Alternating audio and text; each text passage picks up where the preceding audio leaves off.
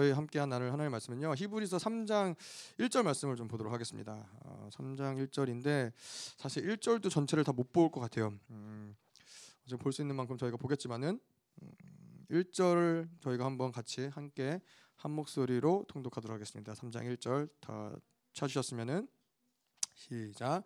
그러므로 함께 하늘의 부르심을 받은 거룩한 형제들아 우리가 믿는 도리의 사도이시며 대제사장이신 예수를 깊이 생각하라.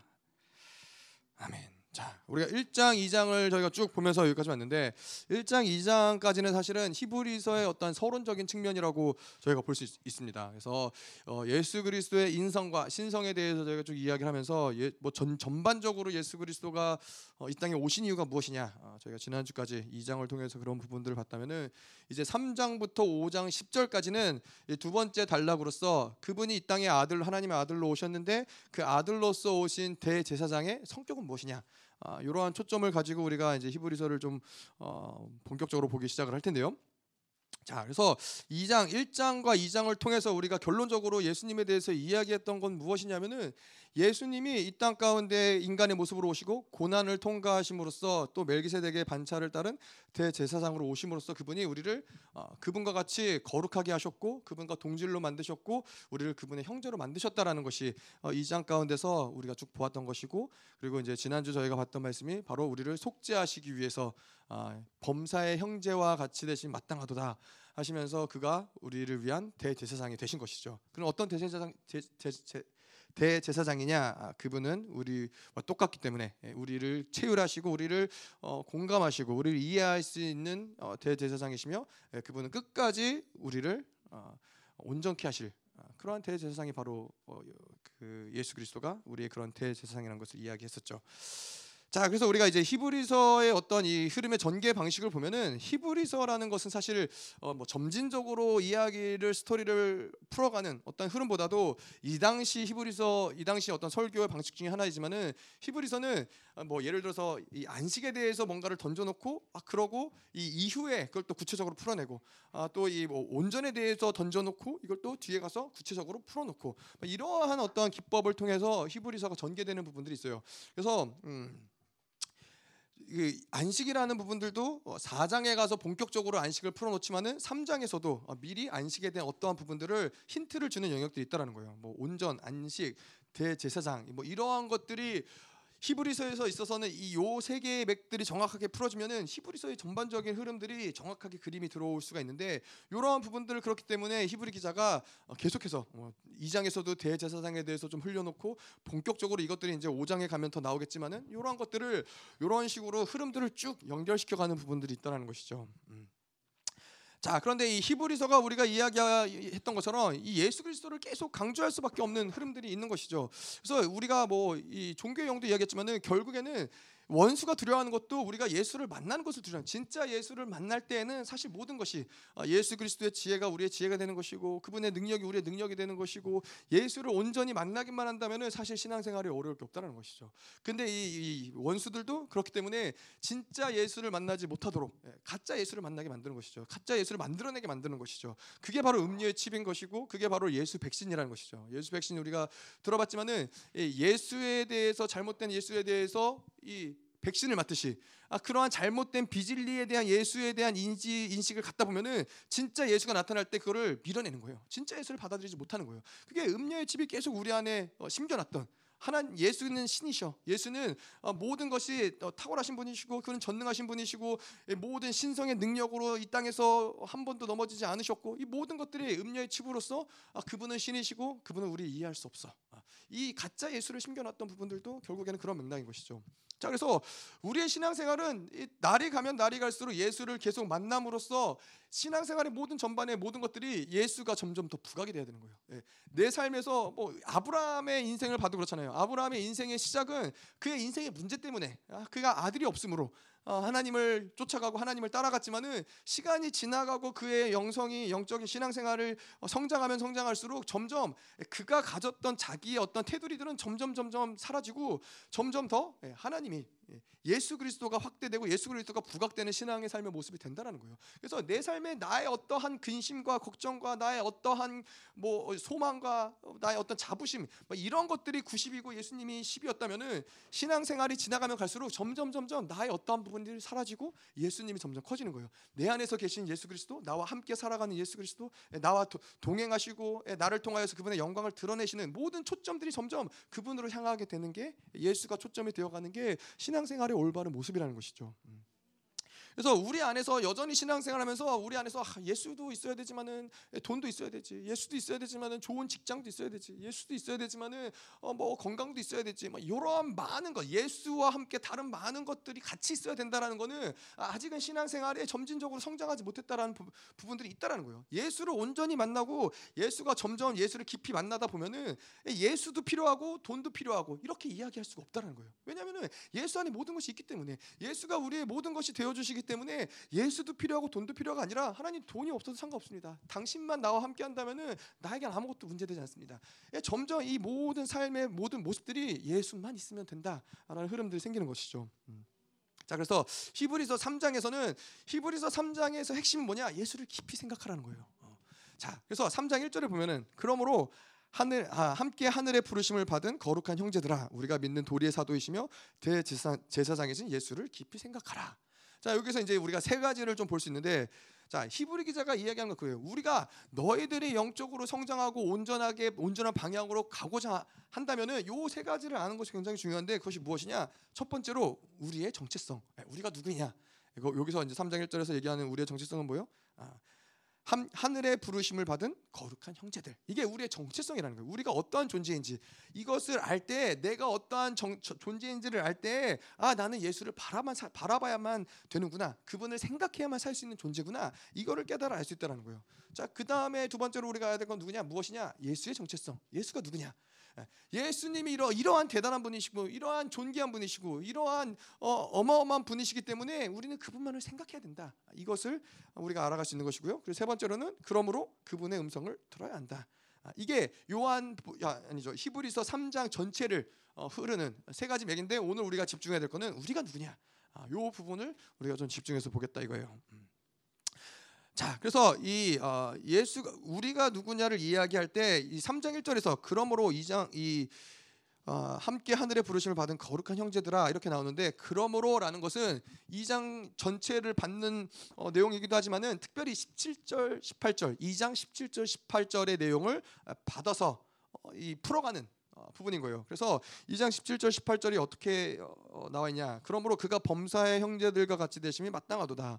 이는 하나님의 일에 자비하고 신실한 대제사장이 되어 백성의 죄를 속량하려 하심이라. 그가 시험을 받아 고난을 당하셨은즉 시험 받는 자들을 능히 도우실 수 있느니라. 그러고 그러므로 함께 하늘의 부르심을 받은 거룩한 형제들아 우리가 믿는 도리의 사도이시며 대제사장이신 예수를 깊이 생각하라.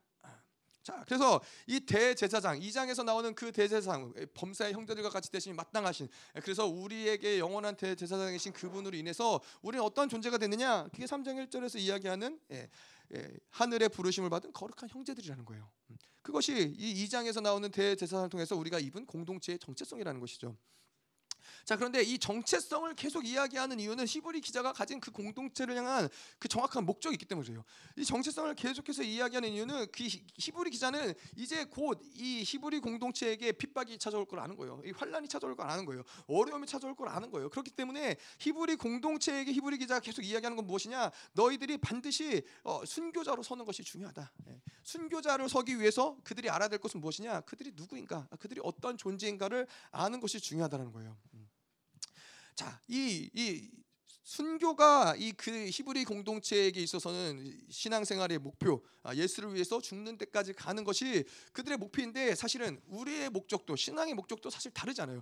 우리가 말씀을 보면서 성경에서 계속 기록되어 있는 것은 무엇이냐? 우리가 계속 하나님을 만나고 예, 우리는 기꺼이 나를 포기하고 나를 죽임으로써 그분을 받아들이는 데까지 가는 것이 바로 순교적인 신앙이랑 다르지 않다라는 거예요. 나를 포기하고 나를 죽이고 나를 해체하는 작업을 하지 않는 사람이 자기의 생명을 들여서 십자가 할 수 있다? 그렇지 않다라는 거예요.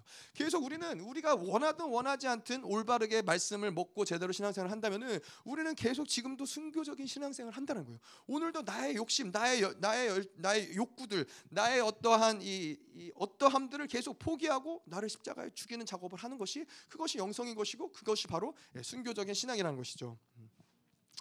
음. 자, 그래서 이 잘못된 신앙의 모습은 무엇이냐? 계속 나의 어떠함들을 번성시키려고 하는 예, 점점 내가 넓어지는 신앙생활 하는 것은 아, 그거는 올바른 신앙생활의 모, 모습이 아니라는 것이죠.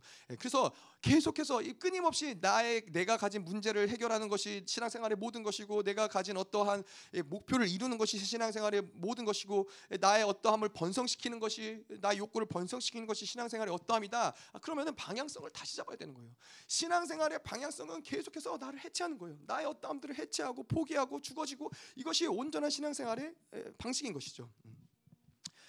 음. 자, 그래서 이 내 스스로의 생명을 번성시키려고 하는 이 어떤 신앙생활의 모습은 그거는 우리가 늘 얘기하지만은 여호와를 섬기는 것이 아니라 바알을 섬기는 거예요. 자기를 신격화, 자기의 욕구를 신격화시키는 거예요. 내가 원하는 것을 신격화시켜 놓고 그것을 구하고 그걸 거기에 절하고 그것을 제사를 드리면서 내가 원하는 것을 얻으려고 하는 내가 원하는 어떤 그래서 하나님을 믿어가면서 내 안에 욕구가 점점 더 커져가고 내 안에 욕심이 점점 더 커져가고 탐욕이 점점 더 커져간다. 아, 그러면은 반드시 하나님을 만나는 것이 아니라 바알 바알을 만나고 있다는 거예요.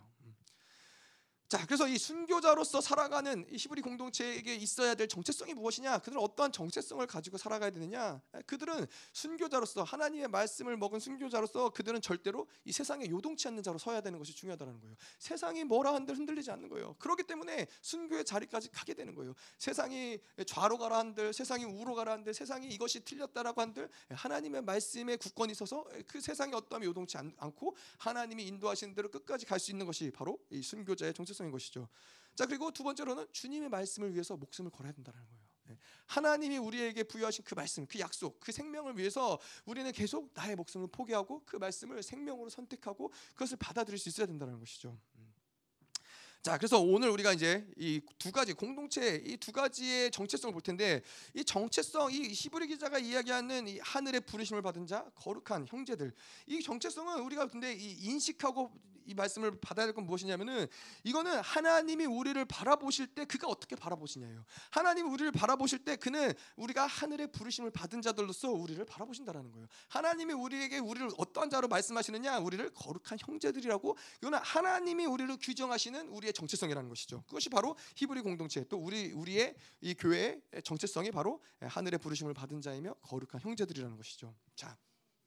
그래서 하나님이 우리를 하늘의 부르심을 받은 자다. 내가 너에게 너는 나 하늘의 부르심을 받은 자다. 이 하늘의 부르심이라는 것은 이, 이, 어, 이 왕의 부르심을 뭐라 그러죠? 이걸 어명이라고 그러잖아요. 왕의 어떠한 왕의 명령을 어명이라고 하는데 이거는 하늘의 부르심은 왕의 명령과는 비교할 수 없는 하늘의 천명, 하늘이 부른 그 부르심인데 하나님이 하늘의 부르심을 받았다. 내가 너, 에게 하늘의 부르심 하늘의 부르심을 줬다라고 할 때는 하나님에게 어떤 것이 있냐면은 이 세상의 어떠한 것들, 이 만물에 매여 있는 그 어떠한 것들도 이 부르심을 거스를 수 없다라는 거예요.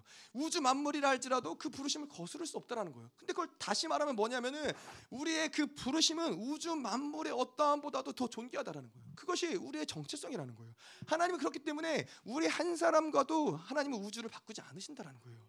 그 하늘의 부르심을 받았기 때문에. 음. 자 그래서 이, 이 존재를 믿는 것이 중요한 것이 무엇이냐면 하나님이 우리를 어떻게 바라보시느냐 그 존귀와 존재를 계속 받아들이는 것이 중요한 것이 무엇이냐면은 이 하늘의 부르심 그 우주와도 바꾸지 않는 그 존귀를 받아들이고 그것이 믿는 자들에게는 이 세상의 것들과 타협하면서 살아갈 수가 없다는 거예요.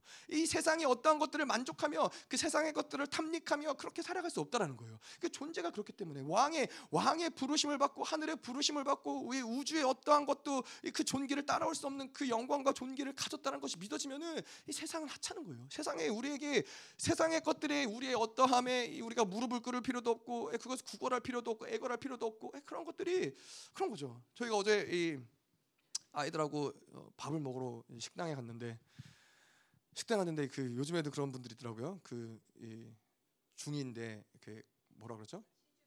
시주승 와서 이제 식당에 와갖고 이렇게 두들기고 네, 두들기고 있더라고요.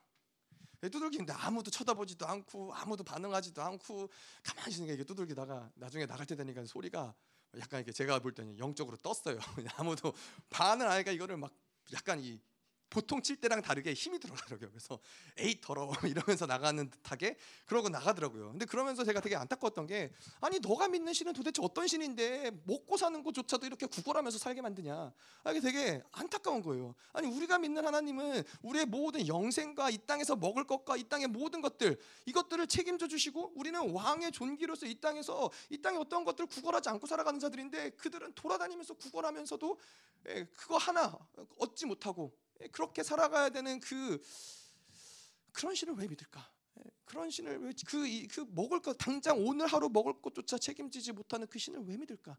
아, 이런 생각이 좀 드는 거죠. 근데 하나님이 우리에게는 어떠한 존재로 어떠한 존귀로 우리를 부르셨냐면은 우주 만물과도 바뀌지 않는 거예요. 이, 이 세상의 어떠한 존귀, 뭐 하늘이 하늘이 노을 지는 것을 보고 우리가 아름답다 하고 뭐 세상의 만물의 어떤 아름다움을 보고 우리가 감탄할 수 있지만은 그것과는 비교할 수 없는 존귀와 영광이 한 사람 안에 한 영혼 안에 그것이 담겨 있다라는 거예요. 근데 이 존귀와 영광을 믿는 자들은 여러분도 그러겠어요? 네가 하나님의 자녀이고 영광을 가진 자들인데 예, 여러분 제가 시킨다고 교회에서 시킨다고 식당마다 돌아다니면서 구걸하시고 어, 저희 교회에서 나왔는데 한 푼만 주십시오. 그러시겠어요? 아 그럴 수 없는 거예요. 아니 하나님이 우리를 그렇게 부르시지 않았는데 예, 마찬가지로 우리가 세상에서 그러한 자세로 살아갈 필요가 없다라는 거예요. 세상에서 우리가 그렇게 굽신거리면서 살아갈 필요가 없다라는 거예요. 예, 차라리 굶어 죽으면 죽지 하나님의 자녀인데 그 하나님이 어떠한 존귀로 우리를 부르셨는데 그렇게 살 수는 없다는 것이죠. 음. 자, 그래서 우리가 보자 말이죠. 그러므로 함께 하늘의 부르심을 받은 예, 하늘 하늘의 부르심을 받은 특징이 무엇이냐? 일단 하늘의 부르심을 받은 자라면은 예, 우리가 이야기한 대로 예, 그 부르심에 따라 살아가야 된다라는 거예요. 뭐 그럼 너무나 당연한 것이죠. 자, 그래서 이 군대 군대에서 있을 때 군인은 뭐요?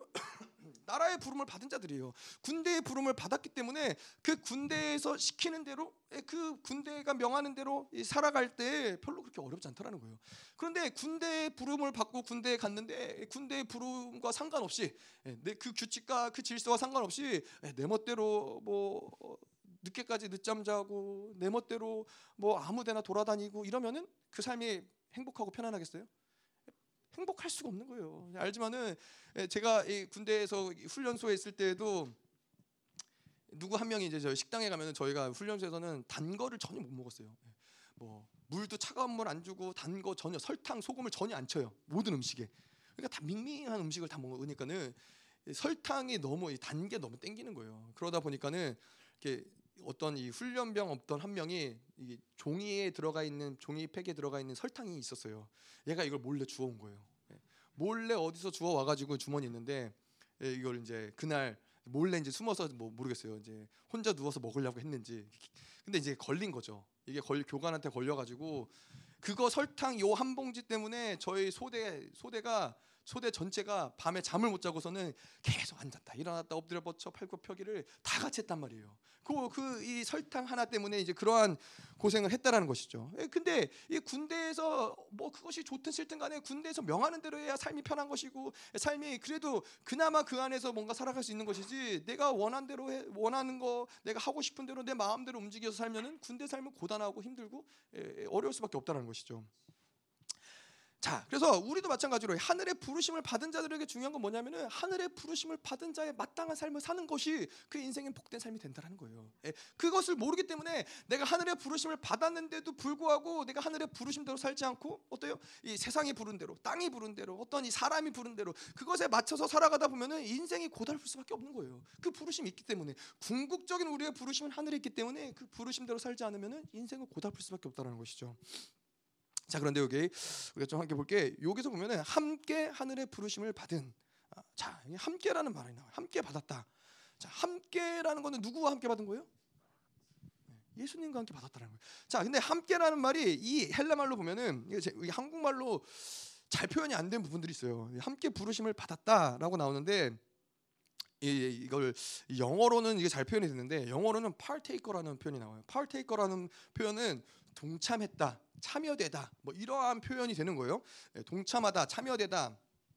그래서 우리를 이, 이 이러한 원어적인 표현으로 사용을 하자면은 하늘의 부르심에 동참한 거예요. 누구와 함께? 예수님과 함께 하늘의 부르심. 예수님이 하늘의 부르심을 받은 자인데 그분의 하늘의 부르심에 우리도 함께 동참되었다라는 것을 이야기하고 있는 거예요. 근데 이이 partaker 이 동참되었다라는 표현이 또 어디 나오냐면은 히브리서 3장 14절에도 어, 동참되었다라는 표현 똑같은 표현을 쓰는데 3장 14절에 보면 이렇게 나와 있어요. 우리가 시작할 때 확신한 것을 끝까지 견고히 잡으면 그리스도와 함께 참여한 자가 되리라. 예, 이게 참여한 자가 된다. 참여하다. 자, 근데 여기 또 아쉬운 건 뭐냐면은 영어 어, 영어 이제 어떠한 버전을 보다 보면은 어, 가장 적절하게 잘 표현됐다라고 제가 이제 어, 성, 생각했던 이 버전이 NLT 버전에 보면 이렇게 나와 있어요. We will share in all that belongs to Christ. 다시 말해서 한국말로 얘기를 하자면은 자, 이 그리스도와 함께 참여한 자가 되리라를 조금 더 풀어서 얘기하면은 그리스도께 속한 모든 것 가운데 참여되다. 예, 함께 나누다. 이건 뭐예요? 이 그리스도가 가진 모든 것, 그가 가진 권세, 그가 가진 능력, 그가 가진 지혜, 이 모든 것에 우리가 함께 참여된 자들이라는 거예요. 예. 그것이 바로 참여됐다라고 이야기하는 그 원어적인 표현이라는 것이죠.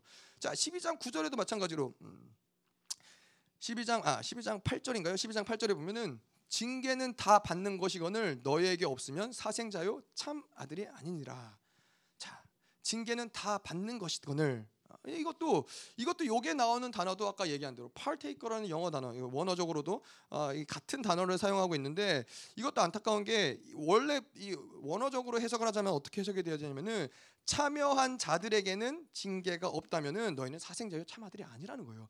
자, 참여한 자들 뭐예요? 하늘의 부르심에 참여한 자들, 그 하나님의 부르심에 참여한 자들, 그래서 후사로서 부르심을 받은 자들에게는 마땅히 이러한 이 징계가 있다라는 거예요. 징계라는 표현도 사실은 영어로 보면은 훈련이라는 표현으로 오히려 더 잘 설명이 돼요. 그래서 하늘의 부르심을 받은 자들에게는 반드시 하나님이 사생아처럼 그냥 내버려 두지 않으신다라는 거예요. 반드시 그들을 온전하고 거룩하게 하는 과정들을 하나님이 걷게 하신다라는 것이죠. 자, 그래서 여기서 함께라는 것은 바로 만물의 상속자이신 그리스도와 함께를 나타내는 거예요. 그래서 우리가 이 하늘의 부르심을 받은 것 이거는 그냥 아 너는 뭐 하늘에 하늘 내가 너에게 특별한 부르심을 줄게가 아니라 이거는 예수님이 받으신 그 부르심 그 동일한 부르심에 우리를 동참시키는 거예요. 하나님이 예수 그리스도가 하나님으로부터 받은 그 하늘의 부르심에 우리가 함께 동참받은 자라는 것이 바로 하늘의 부르심을 받은 자라는 거예요. 음. 자 그래서 이 3장 14절의 말씀에서 나온 것처럼 예수에 속한 모든 것에 이제는 이제는 우리가 함께 참여됐다라는 거예요. 함께 참여됐다는 거예요. 이 언약 이 사모님이 이제 저 저희 사모가 사모 집회 다녀오면서 책을 한 권 줬어요. 피해 언약이라고 뭐 이게 굉장히 작은 소, 책자를 하나 줬는데 제가 그걸 뭐 다 읽어보진 않았는데 이제 그 저희 그 조사모님이 저희 사모한테 그 책을 주면서 어, 조목사 주면은 좋아할 거라고 뭐 이 피해 언약이 뭐 히브리서에 관련된 어떤 언약적인 예, 제가 히브리서를 되게 좋아한다고 생각하시나 봐요. 그래서 네, 그래서 지금 잠깐 좀 봤는데 거기에 그런 얘기가 나오더라고요. 이 아프리카에서도 그렇고 이게 전 인류 가운데 언약을 맺는 과정이 거의 다 비슷하대요.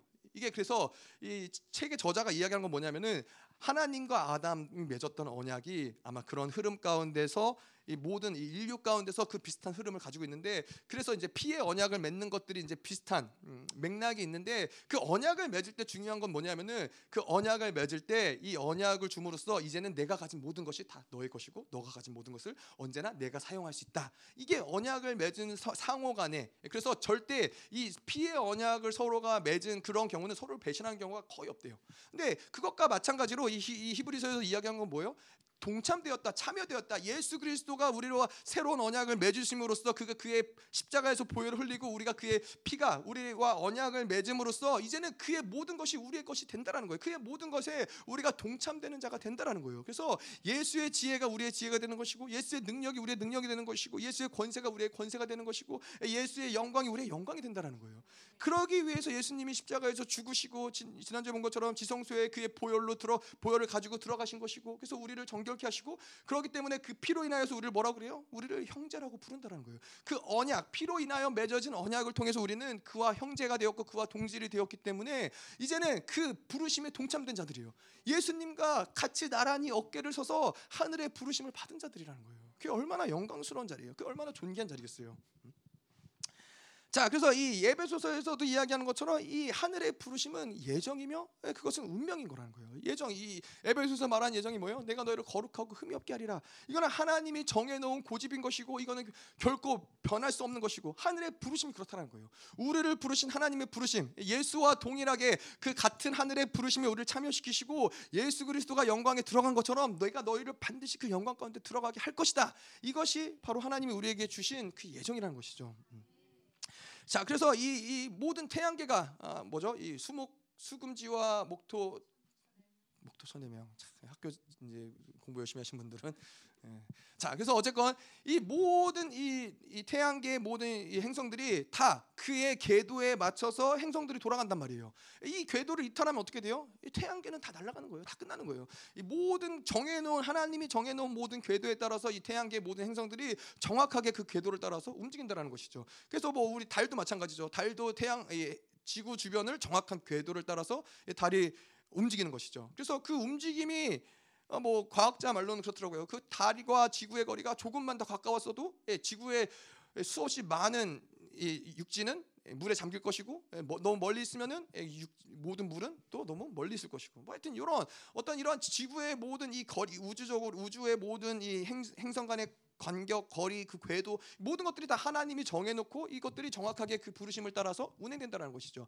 자, 근데 우리를 부르신 그 하나님의 부르심 내에 그것도 천명, 그것도 정확하게 하나님의 그 부르심을 따라서 우리를 인도해 간다라는 거예요. 그거를 믿는 자들은 인생이 그렇게 편할 수가 없어요. 아, 하나님이 나를 거룩하고 온전하게 지금도 나를 이끌어 가시는구나. 아, 그 궤도를 따라서 내가 지금도 나의 삶이 이끌어 이끄심을 받고 있구나. 이것을 믿고 그 이끄심을 따라가야 되는데 아까도 이야기한 대로 그 천명을 따르지 않고 그 궤도를 벗어나기 어려운 그 궤도를 자꾸만 벗어나게 만드는 거예요. 왜 그 궤도를 왜 벗어나요? 음. 중요한 거는 믿지 않기 때문에 그 궤도를 자꾸 벗어난다는 거예요. 내가 어떤 존재인지를 믿지 않기 때문에 그 부르심을 믿지 않기 때문에 자꾸만 다른 부르심을 따라서 가는 거예요. 세상의 부른 부르심, 직장이 부른 부르심, 뭐, 어, 뭐 어떤 가족의 부르심, 뭐 어떠한 이 뭐 돈의 부르심, 뭐 그 부르심을 따라서 따라가다 보면 자꾸 궤도가 이탈되는 거예요. 궤도가 이탈되기 때문에 계속 어떻게 해요? 그럼에도 불구하고 하나님은 이 징계하시고 하나님 위로하시고 설득하셔서 다시 그의 자녀들을 온전한 궤도로 하나님 부르시는 것이 하나님의 일하시는 것이죠. 음. 자, 그래서 이, 여러분 이 예정이라는 것을 이야기할 때 그런 생각이 들더라고요. 제가 군대 가면서 보면은 미국 군대는 좀 달라요. 미국 군대는 이, 이 자원이잖아요. 이, 이 모병이 아니라 징병 징병이 아니라 모병제거든요. 그래서 본인이 스스로 자원해서 군대를 간단 말이죠. 그래서 저희가 이제 처음에 해병대 제가 들어가서 훈련을 딱 봤는데 3, 훈련, 훈련 이 3개월이에요. 3개월인데 이 처음에 들어가면은 한 100명 정도 어, 한, 소, 한 소대 음, 한 100명 정도가 돼요. 소대, 중대, 소대, 소대라고 이야기하는 게 맞겠죠. 소대 한 100명 정도가 되는데 이 100명이 훈련을 거듭할수록 떨어져 나가요. 어, 뭐 처음에 이제 뭐 사격 훈련했는데 사격을 통과하지 못한 사람들은 떨어져 나가요. 그 다음에 어떤 이 구보하고 뭐 행군하고 이러고 했는데 체력이 안 된 사람들은 또 떨어져 나가요. 또 거기다가 이제 저희는 이제 수영도 시험을 보는데 수영도 통과하지 못한 사람 또 떨어져 나가요. 그래서 100명이 들어가지만 나중에 남는 사람들은 한 40명밖에 안 돼요. 그러니까 반 이상은 떨어져 나가는 거예요. 그러니까 이제 저희 같은 경우는 이 신병 훈련을 마치면은 뭔가 뭐를 자부심이 있는 거죠. 아 나는 끝까지 살아남았구나. 근데 이제 한국 군대는 보니까 안 그렇더라고요. 근데 더 성경적인 거 제가 보니까 한국 군대예요. 왜냐면은 한국 군대는 나라의 부르심을 받았죠. 그러면 다 신병으로 부름을 받은 자들은 이 훈련소로 간단 말이죠. 훈련소로 가서 훈련을 받아요. 근데 이 사람이 만약에 사격을 못 해요. 그러면은 어떻게 해서든 사격을 하게 만들어요. 예. 그리고 이 사람이 뭐 살이 너무 쪄갖고 체력 훈련을 아, 통과할 수 없어요. 그럼 어떻게 해서든 살을 빼서 통과하게 만들어요. 그러다가 혹시 훈련을 받다가 다쳤어요. 뭐 다리가 다치고 그러면 치료해줘요. 치료해줘서 기다려줘요. 그리고 어떻게든 신병 훈련을 마치고 예, 자대 배치를 받게 만들어줘요. 이게 바로 예정이라는 거예요. 하나님의 우리를 온전하게 하시겠다는 예정은 뭐예요? 어떻게 해서든 너희는 바로 내가 너를 자대 배치할 수 있도록 내가 너를 만들 거야. 다치면은 부러지면은 부러진 걸 치료할 거고, 내가 능력이 부족하면 내가 그 능력을 부어줄 거고, 어떻게든 내가 너를 만들 거야. 예, 굉장히 한국 군대는 성경적이죠. 그래서 보통 뭐 제가 잘 모르지만은 죽지 않고서는 이 신병 훈련소를 벗어나서 집으로 자대를 돌아가는 경우가 그렇게 많지는 않을 거예요. 왜냐하면 이 의무기 때문에 이게 부르심이 나라의 나라의 부르심이 그렇기 때문에. 음. 자, 그래서 우리도 마찬가지라는 거예요. 하나님이 우리를 부르셨다, 예정이다. 그럴 때는 그거는 뭐 나라의 어떠한 그 예정, 나라의 부르심, 그런 의지를 가지고서는 한, 한 사람을 군인으로 만들어서 나라를 섬기게 만들겠다라는 그 의지와 비교할 수 없는 하나님의 의지는 강력하다라는 거예요. 근데 하나님의 의지의 방향이 뭐예요? 내가 너를 훈련시켜서 군인을 만들겠다가 아니라 내가 너를 나의 모든 영광을 주고 내가 너의 모든 존귀를 줘서 예수와 동일한 그 형제로 만들겠다라는 게 그게 하나님의 예정인 거예요. 하나님은 그 예정을 이루시기에 조금도 주저함이 없으시고 조금도 뒤로 물러남이 없으시고 조금도 포기하심이 없으세요. 우리가 히브리서 전반적인 걸 보면 알지만은 안 되는 모든 것들을 싸그리 다 없애버리면서까지도 나는 반드시 너희를 만들 것이다. 그 아들을 주시면서까지도 나는 반드시 너희를 온전하게 할 것이다. 이게 하나님의 의지라는 거예요. 우리가 오늘 뭐 하루 신앙생활 하다가 넘어지고 절망하고 실패하고 쓰러지지만은 그러한 어떤 하루하루가 하나님의 의지를 꺾어낼 수 없다는 거예요. 하나님 반드시 내가 너를 온전하게 할 것이다. 이것이 하나님의 예정이시고 그것이 우리가 받은 하나님 하늘의 부르심이라는 것이죠. 음. 자, 그래서 아까도 이야기한 대로 우리가 인생 가운데 왜 고난이 있고 왜 굴곡이 생기고 왜 어려움이 있고 결핍이 있느냐? 결국엔 이건 하나님의 부르심에 대한 이탈이라는 거예요. 그 궤도를 이탈했기 때문에 이러한 고난이 있다라는 것이죠. 그래서 이러한 것들을 우리가 알 때 고난이 찾아오고 우리 인생 가운데 어려움이 찾아올 때 이것을 아, 저 사람 때문에 그래. 아, 저 사람이 잘못해서 아, 내 인생은 이렇게 해서 망가졌어. 이렇게 탓할 수 없다라는 거예요. 예. 뭐 그럴 수, 뭐 아니면 또 어떤 사람들은 뭐 그럴 수도 있지. 살다 보면 그럴 수도 있지. 뭐 살다 보면은 뭐 뭐 안 되면 어쩔 수 없지. 뭐 이러한 이렇게 이러한 어떤 고난과 이런 어, 어려움을 받아들일 수 있는데 우리가 본질적으로 받아들여야 될 방향성은 무엇이냐 하면은 아 내가 하늘의 부르심의 그 궤도에서 이탈되었구나. 아, 뭔가가 지금 내가 그 방향성을 잘못 잡았구나. 아, 이것을 가지고 회 개하고 다시 다시 하늘의 부르심대로 아, 들어갈 수 있다 있어야 된다는 거예요. 음. 자, 이 뭐 우리가 그렇잖아요. 이뭐 요즘에 이 세상에 차들이 여러 개가 있지만 정말 비싸고 좋은 차, 뭐 비싼 차들이 얼마나 한 몇억 하는 이제 막 고급 그런 차들이 있잖아요. 뭐 저는 뭐 차에도 별로 관심이 없어서 뭐 벤츠도 좋은 차죠. 벤츠도 좋은 차인데 그보다 더 비싼 차들도 많이 있는 것 같더라고요. 잘 모르지만 뭐 하여튼 뭐 그러한 고급 차들을 사가지고 어, 그 차를 가지고서는 포장되지 않은 울퉁불퉁하고 진흙이 있는 그런 그러한 도로를 여러분 달리시겠어요? 안 몰아보셔서 잘 모르시겠죠. 저도 잘 모르겠어요. 근데 아 그렇게 어리석은 사람이 어디 있어요? 그렇게 비싸고 그렇게 고급지고 뭐 그렇잖아요. 요즘에 뭐 저도 이제 주차를 하다 보면은 저희 사모가 그럴 때가 있어요. 그냥 주차를 할 때 왼쪽에는 BMW, 오른쪽엔 벤츠면은 이제 둘 다 긴장하는 거예요.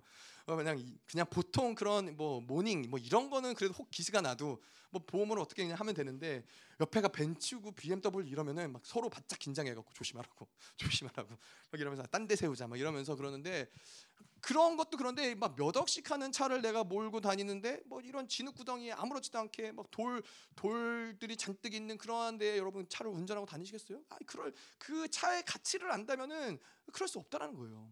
예전에 아프리카 있을 때 저희 이제 그 김성희 목사님이 음, 네, 김성희 목사님이 이제 차를 사셨는데 그분이 이제 그 거기는 대부분이 다 비포장도로예요. 네, 다 비포장도로고 비 오면은 다 이 도로가 다 진흙 덩어리가 돼요. 진흙이 돼서 바퀴가 빠지고 이런데 이제 어떤 차를 사셔 그러한 데 알맞은 차는 뭐 트럭이라든가 아니면 뭐 SUV라든가 뭐 이런 차가 필요한데 그분이 이제 뭐 저렴하게 차를 사다 보니까는 어 이 가족이 탈 수 있는 미니밴을 이제 사신 거예요. 미니밴인데 좀 이렇게 낮, 낮게 있는. 그러니까는 이제 차가 몇 년 타다 보니까는 막 옆에 기스 다 나고 흙 다 묻고 밑에는 다 까지고 막 차가 말이 아닌 거예요. 그래서 결국 저희가 갔을 때그 예, 차를 완전히 망가뜨리고 저희가 이제 돌아왔습니다. 그 차가 완전히 다 망가졌어요. 근데 이 러한 것들이 어, 그 차가 얼마나 이 존귀한지 얼마나 비싸냐 얼마나 고급지냐 이런 걸 안다면 그 차를 그렇게 함부로 굴릴 수 없다는 것이죠. 예, 마찬가지로 우리의 인생 가운데 우리의 인생을 왜 함부로 굴리느냐 인생에 왜 그런 고난과 결핍 가운데 우리를 함부로 내어주고 세상에 함부로 굽신거리고 세상에 함부로 어, 이런 취급을 당하고 인생에 핍박을 당하고 인생의 고난을 당하느냐 그거는 바로 우리가 얼마나 존귀한 자인지를 모르기 때문에 우리를 그런 인생 가운데로 몰아간다라는 거예요. 그래서 우리의 존귀를 아는 것이 그만큼 중요하다는 거예요. 인생에 우리가 존재를 모르기 때문에 인생을 그냥 아무렇게나 흘러가는 대로 아무렇게나 하찮 하찮은 존재로서 살아가게끔 그렇게 우리를 던져준다는 거예요. 근데 하나님이 보실 때는 어떻겠어요? 우리를 하늘의 부르심으로 부른 하나님 예수님과 동일한 영광, 동일한 존귀로 그 그렇게 부르심을 부른 자들이 그렇게 인생 가운데 함부로 그 여러분 그렇잖아요. 몇 억씩 되는 차가 막 운전하면서 바퀴가 뭐 이 차 차체가 돌에 긁히고 막 밑에가 쓸리고 범퍼가 찌그러지고 이런 걸 보면서 차 차주가 얼마나 마음이 아프겠어요. 근데 하나님이 우리의 인생을 보면서 그렇게 존귀한 영광으로 그렇게 존귀한 부르심으로 부른 자들이 인생 가운데 그렇게 정말 막 여기저기 다 찌그러지고 무너지고 부서지고 이러한 모습을 보면 우리의 마음이 아픈 건 둘째치고 하나님의 마음이 아프시다라는 것이죠. 음. 자, 그래서 우리에게는 이 존재가 우리가 어떠한 부르심을 받았냐, 어떠한 정체성을 가졌냐, 어떠한 존귀를 가졌냐, 이거를 모르면 인생은 반드시 그렇게 이, 이 고난과 결핍과 이, 이, 고통 가운데 살아갈 수밖에 없다는 것이죠. 음. 자, 그리고 이 또한 이 하늘의 부르심이 어떠한 부르심이냐? 첫 번째로 이거는 거부할 수 없는 부르심이라는 거예요. 어, 아까도 이야기한 대로 왕이 불렀다면 그건 어명인 것이죠. 왕의 어명, 왕의 어명을 순종하지 않으면 어떻게 돼요? 뭐 왕이 어떠냐에 따라 다르겠지만은 일반적으로 어떤 왕이든 왕의 명령을 어긴 사람들을 그냥 내버려 두는 경우가 없어요. 그냥 왕의 명령을 아들이라 할지라도 어, 아들이라 할지라도 왕의 명령을 어겼을 때는 뭐 유배를 보내든 사형을 처하든 그 명령에 대한 무게감, 그 명령에 대한 어떠한 위험 이런 것이 있기 때문에 왕의 명령을 함부로 할 수 없다라는 것이죠. 근데 이 왕의 명령을 어길 수 있는 사람은 누가 있어요? 왕보다 크다면 그것이 가능하겠죠. 왕의 존재보다 큰 존재가 있다면 그것이 가능할 텐데 이 천명도 마찬가지예요. 하늘의 부르심도 마찬가지라는 거예요. 여러분 중에서 하늘보다 큰 존재가 있다면 예, 하나님보다 더 큰 존재가 있다면은 그 하늘의 부르심을 무시하고 살 수 있어요. 뭐 하늘 하나님이 나를 뭐로 부르셨든 난 내 마음대로 살 거야. 근데 하늘의 부르심보다 크지 않다면은 그렇게 살 수 없다라는 거예요. 인생은 하늘의 부르심에 그것보다 더 큰 부르심 어떠한 부르심도 존재하지 않아요. 예, 세상의 부르심도 사람의 부르심도 어떠한 부르심도 우리에겐 존재하지 않아요. 우리는 가장 영광스러운 부르심을 받은 자들이고 가장 영광스럽게 하나님이 우리를 부른 존재들이기 때문에 우리는 그 부르심대로 살아야 되는 존재라는 거예요. 음. 자, 근데 이 부르심이 또 어떤 부르심이냐? 존귀한 부르심이라는 거예요. 어. 자, 이 존귀한 부르심 아까도 이야기한 대로 하늘의 부르심인데 하나님이 모든 만물 마지막 때의 이 모든 만물 우주 만물을 심판하시는 이유가 뭐예요? 누구 때문이에요? 우리 때문에 심판하신다는 거예요. 하나님 모든 우주 만물을 창조하신 것도 누구 때문이에요? 우리 때문에 모든 만물을 창조하신 것처럼 마지막 때 이 모든 우주 만물을 심판하시는 것도 결국에는 우리로 인해서 우리 때문에 이 만물을 심판하신다는 거예요. 만물이 심판받는 건 누구 때문이에요? 나 때문이라는 우리 때문이라는 거예요. 우리가 그만한 존귀가 있다라는 거예요. 모든 모든 우주 만물이 지금도 이 순간에도 나를 중심으로 우리를 중심으로 돌아간다라는 걸 보셔야 돼요. 하나님이 모든 만물을 그렇게 지어 놓으셨어요. 너가 가장 중요한 자이고 너가 가장 존귀한 자이고 너가 우주의 중심인 것이고 우주보다도 존귀한 그 영광을 내가 너에게 주었다. 이것을 매 순간 순간 봐야 된다는 거예요. 여러분 아침에 일어나서 보세요. 태양이 어디서 떠서 어디로 가요? 예. 모든 것이 다 내 중심으로 간다는 거예요. 내가 볼 때 여기서 떠서 내가 볼 때 저기로 진다는 거예요. 예. 예. 말이 안 되나요? 뭐 하여튼 모든 것들이 하나님이 우리를 위해서 예, 우리에게 모든 것들을 만들어 오셨다는 것이죠. 음. 우리가 뭐 복음을 봐도 그렇고 히브리서를 보도 그렇고 여러분 생각해 보세요. 예수님이 하나님의 아들로서 이 땅에 오실 이유가 뭐가 있어요? 예수님이 하나님의 그 아들로서 그 영광스러운 존재로서 그 가장 영화로운 곳에 머물면서 가장 영광스러운 찬양과 경배를 받으며 마땅히 거하셔야 될 분이 이 땅에 인간으로 오셔야 될 이유가 무엇이 있으며 십자가를 지시면서 그 고난을 당하셔야 될 이유가 무엇이 있으며 고운 가루의 에바가 되시듯 진이겨셔야 진 이기져 이겨지셔야 될 이유가 뭐가 있겠어요? 그럴 이유가 조금도 없는데 그분은 어쩔 수 없이 그분에게 있는 유일한 선택은 뭐예요? 우리를 사랑하기 때문에 그분이 이 땅 가운데 오셨다는 그것이 우리의 존귀라는 거예요. 예. 그래서 이 그 예수님을 생각할 때 나를 위해서 이 땅에 오신 예수님 생각할 때는 아 그냥 어쩔 수 없어서 내가 간다. 아 너희 뭐 나의 의무 때문에 내 책임 때문에 내가 신이기 때문에 내가 너희를 창조했기 때문에 어쩔 수 없어서 내가 너를 위해서 죽는다. 이렇게 하나님이 예수님을 죽으시지 않으셨다라는 거예요.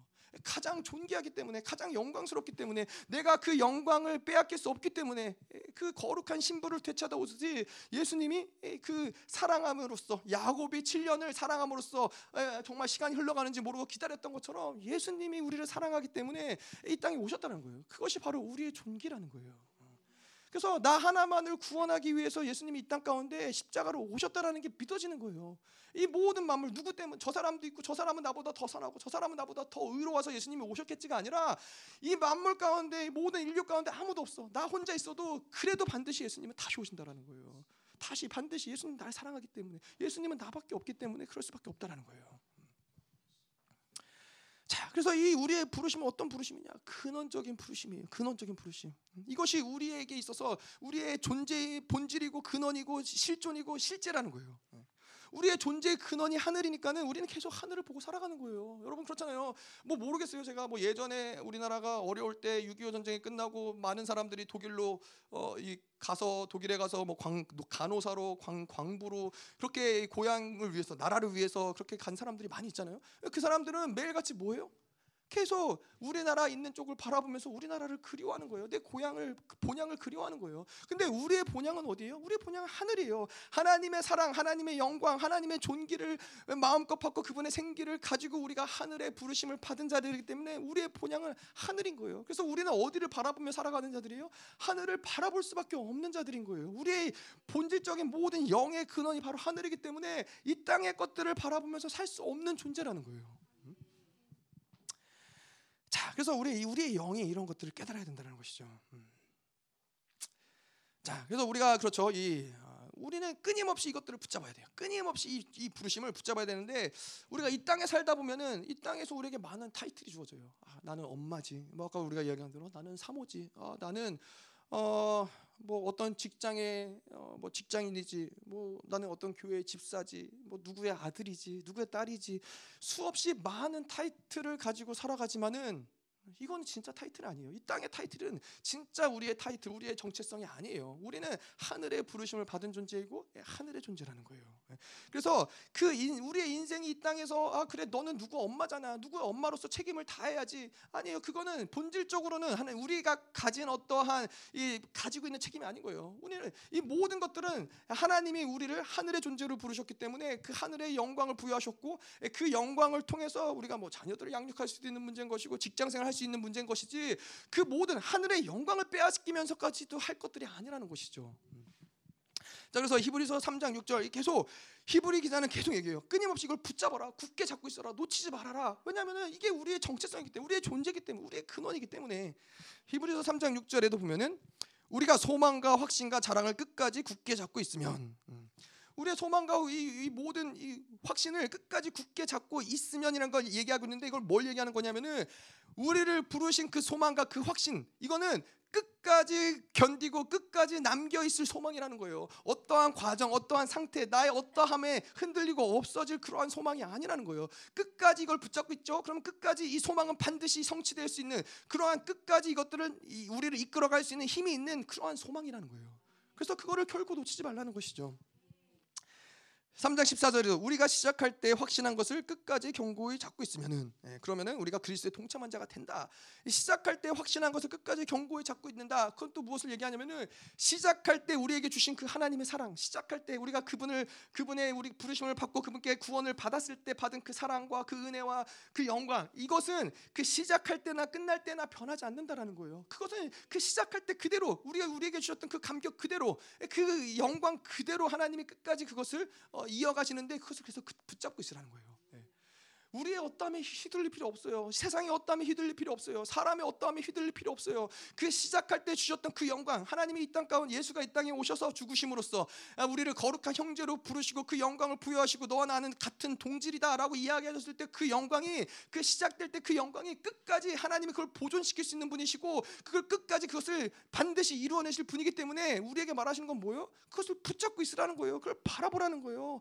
그것만 붙잡고 있으면은 그래 내가 이 상황에서도 난 이걸 붙잡을 거야. 내가 이러한 상황에서도 내가 이러한 상태에도 내가 이러한 고, 고난과 환란이 있어도 나는 끝까지 변하지 않아. 난 붙잡을 거야. 왜냐하면 이거는 하나님의 확실한 약속이고 변개치 않는 약속이기 때문에 그렇다는 것이죠.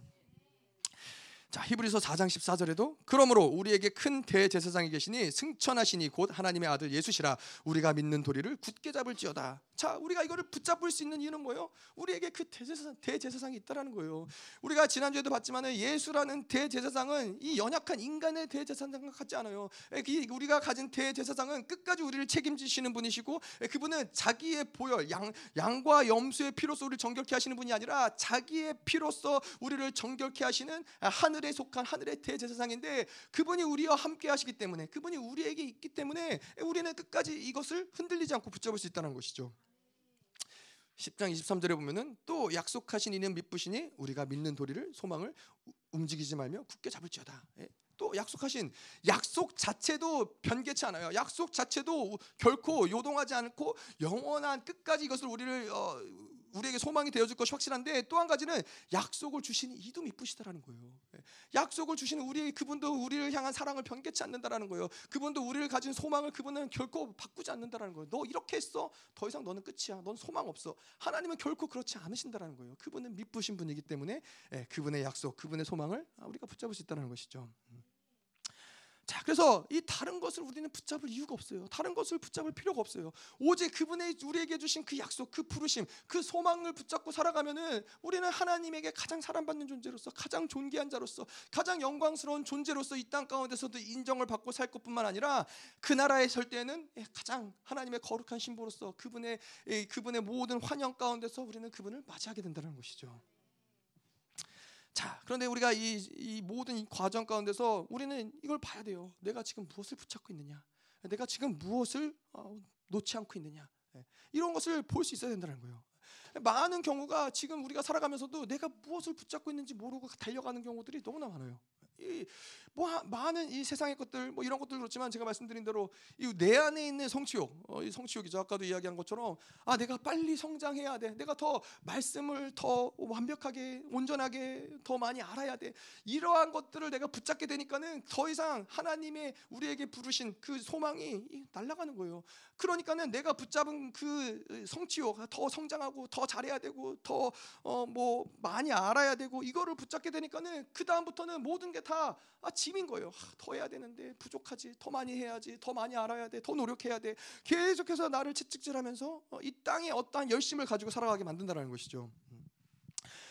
자, 그래서 우리는 이 하늘로 살지 않는 하늘의 것들을 붙잡지 않은 것들을 계속해서 내 안에서 그것들을 인지할 뿐만 아니라 정말 처절할 정도로 그것들을 혐오해야 돼요. 아, 내가 그럴 존재가 아닌데, 내가 이 땅의 것들에 매여서 살아갈 존재가 아닌데, 이 땅의 것들로 인하여서 낙심하고 절망할 존재가 아닌데, 그것을 가지고 정말 절규할 수 있어야 된다는 것이죠. 음. 자, 그리고 이 땅의 모든 것은 결국에는 뭐요? 땅의 모든 것은 결국에는 모형이고 정말 본질은 어느 어, 무엇이냐? 하늘의 것들이 본질이란 거예요. 예. 그래서 히브리서 8장 5절에 보면은 저희가 섬기는 것은 하늘에 있는 것의 모형과 그림자라 모세 모세가 장막을 지으려 할 때 지시하심을 얻은 것 같으니 가라사대 삼가 모든 것을 산에서 내게 보이던 본을 쫓아 지으라 하셨느니라. 땅에 있는 것은 어, 예표라는 거예요. 이 땅에 있는 성막도 예표인 것이고, 예, 이 모세가 성막을 지을 때도 하늘에 있는 것을 보고 진짜를 보고 본질을 보고 이 땅에 성막을 지었다라는 것이죠. 자, 이 세상에 있는 것, 이 땅에 속한 모든 것들은 그러한 측면에서 이 모든 것들은 다 예표예요. 다 어느 순간 없어질 것들이에요. 다 하나님이 이 땅의 것들을 창조하셨지만은 하나님의 아름다움으로 창조하셨지만은 아름다움의 본질이라기보다는 그 본질을 가지고 이 땅에 제한적으로 한정적으로 만들어 놓은 이 모델과 같은 예표와 같은 것들이라는 것이죠. 음. 자, 그래서 우리가 그렇잖아요. 예표, 그림자를 가지고선 그것에 만족하고 그것을 그것이 전부인 것처럼 살아갈 필요가 있어요? 그럴 수 없다라는 거예요. 예, 뭐 예를 들어서 우리가 뭐 집을 짓는데 아름다운 좀 집을 짓는데 어, 이 집을 짓기 전에 어, 뭐그 집의 모델을 이렇게 만들어 놓을 수 있겠죠. 아, 집이 이렇게 생길 거고 이 집에는 뭐 방이 몇 개일 거고 뭐 이런 것들을 만들어 놓고 뭐 바라보고 아, 이런 우리 집이 이렇게 생기겠구나. 뭐 그걸 보고 흡족해 할 수는 있지만은 뭐그그 그 모델이 없어졌다고 해서 여러분 정말 집이 다 불타 없어진 것처럼 슬퍼하겠어요? 이 집 모델 하우스가 없어졌다고 해서 낙심하고 절망하겠어요? 그렇지 않다라는 거예요. 이, 이 땅에 속한 어떠한 것들은 모든 것들이 다 그림자이고 모델이기 때문에 이 땅에 어떤 것들이 있고 없고가 우리의 어떤 본질적인 영혼의 상태를 결정할 수 없다라는 것이죠. 음. 죽고 살 문제가 아닌 거예요. 예? 내가 돈을 돈을 잃어버린다고, 내가 어떤 사람을 잃어버린다고, 내가 어떤 직장을 잃어버린다고, 명예를 잃어버린다고, 내 생명을 뭐 내어주면서 자살을 하면서까지 그런 것들에 매일 필요가 없다라는 것이죠. 영원한 것이 아니기 때문에. 음. 자, 그래서 이 땅의 제사도 아, 이, 성, 이 성막도 결국은 다 모델이라는 것이죠. 아, 9장 23절에 보면은 그러므로 하늘에 있는 것들의 모형은 이러한 것들로서 정결케 할 필요가 있었으나 하늘에 있는 그러한 것들은 이러한 것들보다 더 좋은 제물로 할지니라. 자, 진짜는 하늘이에요. 이 땅에서도 제사가 있었어요. 이 땅에서도 제물이 있었어요. 근데 진짜는 하늘이라는 거예요. 근데 이게 아, 제가 이 말씀을 쭉 보면서 이번에 좀 새롭게 하나님이 좀 음, 알게 해, 느끼게 깨닫게 하신 부분들인 건데, 자, 봐봐요. 이 땅의 성막은 아, 염소와 양의 피로써 정결하게 하는 것이 가능했어요. 그래서 구약 시대에는 염소와 양의 피로 제물을 드리고 예, 그러한 것들로 뭐 지성소를 깨끗하게 하고 정결케 하고 이런 것들이 가능했다라는 거예요. 자, 그런데 하늘에 있는 것은 뭐예요? 이 땅에 있는 것과는 다른 거예요. 하늘에 있는 것이 본질이고 하늘에 있는 것이 진짜이기 때문에 이러한 것들은 더 좋은 제물로 드려야 된다는 거예요. 양의 피, 염소의 피. 이거는 이 땅에 속한 이러한 것들로는 이것을 정결케 할 수 없는데 하늘의 것들은 더 좋은 제물로 해야 되는데 이건 뭐요? 예수의 피로 해야 된다는 거예요. 하늘의 지성소를 깨끗하게 한다는 이 예수의 피로 해야 된다는 것인데 하늘의 지성소를 깨끗게 하시고 그 예수의 피로 우리를 온전케 했다라는 거예요. 자, 그런데 여기서 보면은 우리를 온전케 하시려 하늘의 지성소를 깨끗게 했다라는 거예요. 자, 이걸 보면서 우리가 또 뭘 할 수 있어요? 우리는 땅에 속한 존재들이 아니라는 거예요. 우리의 죄, 우리의 더러워진 것, 우리의 악함, 우리의 어둠들을 해결하기 위해서 예수님 뭐요? 하늘의 지성소에 가서요. 그 본인의 예수의 피를 그 지성소에 뿌림으로써 우리를 정결했다라는 거예요. 그건 뭐예요? 우리는 하늘에 속한 자이고 하늘의 부르심을 받은 자이고 하늘의 영광을 가진 자이기 때문에 그가 예, 양과 염소의 피로 자 너의 죄가 깨끗해졌다 이렇게 할 수 없다라는 거예요. 다시 말해서 하늘의 지성소에서 예수의 피로 들어갔다는 거는 우리가 그 예수의 피로서 정결 존귀 함을 받을 만큼의 존귀가 있는 자들이라는 거예요. 하늘의 그 영광을 가진 그런 존귀한 자들이라는 것을 이야기하고 있다는 거예요. 자, 만약에 우리가 땅에 속한 자들이었다면 그러면 땅에 속한 것들로 정결케 함이 가능하겠죠. 하지만은 우리 하늘에 속한 자들이기 때문에 하늘의 성막은 더 좋은 제물로. 그래서 우리의 근원은 땅이 아니라 하늘이라는 것이죠. 음. 자, 그런데 우리가 단지 그냥 아, 너희는 하늘에 속한 자들이다. 아, 이것이 아니라 자, 우리를 정결하기 위해서 사용된 제물이 뭐예요? 이거는 염소와 양의 피 이 정도가 아니에요. 황소의 피 이 정도가 아니에요. 예, 우리의 죄를 정결케 하기 위해서 우리를 거룩하기 위해서 예수의 피를 제물로 우리를 정결했다라는 거예요. 어. 그래서 하늘의 부르심을 받은 자들의 종기가 어디까지 올라가는 거예요? 그 만왕의 왕이시며 만물의 상속자이시며 가장 종기, 로 가장 존귀하시고 가장 영화로우신 그 본인의 피를 가지고 예수의 피를 가지고 마치 양과 염소가 나의 죄를 대신해서 대속해서 그가 죽어지고 그 모든 이, 이, 말없이 고통 가운데서 그 염소가 죽어져서 그 피를 통해서 우리가 정결해졌던 것처럼 근데 이, 우리는 땅에 속한 존재가 아니, 아니기 때문에 그 양과 염소가 아니라 이 정말 만왕의 왕 만유의 주이신 그분의 피를 가지고 우리의 죄를 정결케 한다라는 거예요. 우리 우리의 종기가 어, 도대체 하나님 우리를 어떻게 보시기에 그 하나밖에 없는 아들의 피를 흘리면서 우리를 정결케 한다는 겁니까? 그렇잖아요. 우리가 그렇게 존귀한 자가 아니었다면은 너 죄졌어, 더러워졌어, 그래 너 그냥 너 없애버리면 돼, 그냥 지워버리면 될 문제예요. 근데 그럴 수 없다라는 거예요. 하나님 우리를 포기할 수 없다라는 거예요. 예수의 피를 흘리면서까지도 그 피를 뿌리면서까지도 하나님은 우리를 다시 정결케 하시길 원하시는 것이고 그것이 다시 그 영광을 회복하기 원하시는 그러한 존재가 바로 우리라는 거예요. 네. 자, 음. 자 그래서 우리를 정결케 하기 위해서 그분은 땅의 사역을 이루신 것이 아니라 하늘의 사역을 이루셨다라는 거예요. 자 그렇다면은 여러분 보세요. 그분이 다, 자신의 피로써 하늘의 지성소에 들어가서 예수의 피를 이 하늘에 속한 자들에게 그 예수의 피를 뿌림으로써 우리가 온전게 됐다라는 거예요. 자 그렇다면은 그렇게 해서 우리가 정결하게 되고 온전하게 되고 거룩해졌는데 그거를 부정할 수 있어요? 그거를 의심할 수 있어요? 불가능하다라는 거예요. 영단번의 제사로 온전해졌다라는 거예요. 예수의 피가 양과 염소의 피로 하지 아니하시고 그 예수의 피로서 그 피를 뿌리 하늘의 지성소에 뿌린, 뿌린 그 피가 우리를 온전케 했는데 그거를 어떻게 의심할 수 있냐는 거예요. 그걸 어떻게 부정할 수 있냐는 거예요. 내가 의롭담을 받은 그 사실, 그 예수의 피가 지금도 우리 안에서 너는 의롭다라고 말하고 있는데 누가 그것을 정죄할 수 있으면, 누가 그걸 고소할 수 있으면, 누가 그것을 부인할 수 있으면, 누가 그것을 의심할 수 있겠냐는 거예요. 그럴 수 없다라는 거예요. 양과 염소 피가 아니잖아요. 황소의 피가 아니잖아요. 예수의 흘리신 그 보혈, 이 그 하늘의 지성소에 기록된 모든 것들을 삭제시켰는데 어, 그것을 의심할 수 있는 여지가 조금도 없다는 것이죠. 그것은 영원한 속죄인 것이고 영원한 더 이상은 그래서 히브리서 뭐라고 그래요? 더 이상 너희 너희를 위해서 드릴 속죄 제사가 없다라는 거예요. 이 한 번의 영단 번의 제사를 드림으로써 우리를 온전케 하셨기 때문에. 음. 자, 그래서 우리가 그렇기 때문에 우리는 하늘로 하늘로서 살아야 되는 존재들이고 하늘의 방법으로 살아야 되는 존재들이라는 거예요. 자, 그래서 우리의 삶도 하늘로 살아야 되는데 하늘을 하늘의 방법으로 살지 않는 만큼 계속 이야기했던 것처럼 결국에는 모든 이 결핍과 고통이 나쁜 쪽으로 터져 나올 수밖에 없다라는 거예요. 우리가 제가 말씀드렸지만 금식하면은 연약한 곳이 터져 나오게 돼 있어요. 아, 안 좋은 곳 가운데서 뭔가 이런 이 작용들이 나타난다는 것이죠. 근데 마찬가지로 하늘의 부르심을 받았지만은 여전히 그 부르심을 따라 살지 않는 자들에게는 계속 가장 핵심적인 순간에 이런 것들이 터져 나온다는 거예요. 정말 이때 하나님을 선택 하고 하나님으로 살아야 될 그 순간에 원수들은 나의 그이 부르심의 궤도를 이탈시키고 그 이탈된 궤도를 통해서 그것을 선택하지 못하게 만들어요. 항상 그래요. 항상. 예. 뭔가 어느 정도까지는 원수들이 그들이 원하는 대로 살게 내버려둬요. 그들 우리가 하나님을 따라서 살게 내버려둬요. 근데 이러한 뭔가 이 약점이 있는 사람들, 궤도가 뭔가 이탈된 사람들, 방향성이 온전하지 못한 사람들은 계속 그 정말 요 순간에 하나님을 선택하고 믿음으로 이것들을 넘어서야 될 그 순간에 자꾸 무너지게 만들어요. 자꾸 넘어지게 만들어요. 그럼 어떻게 돼요? 다시 다시 또그 쳇바퀴 같은 인생을 다시 살아야 되는 거예요.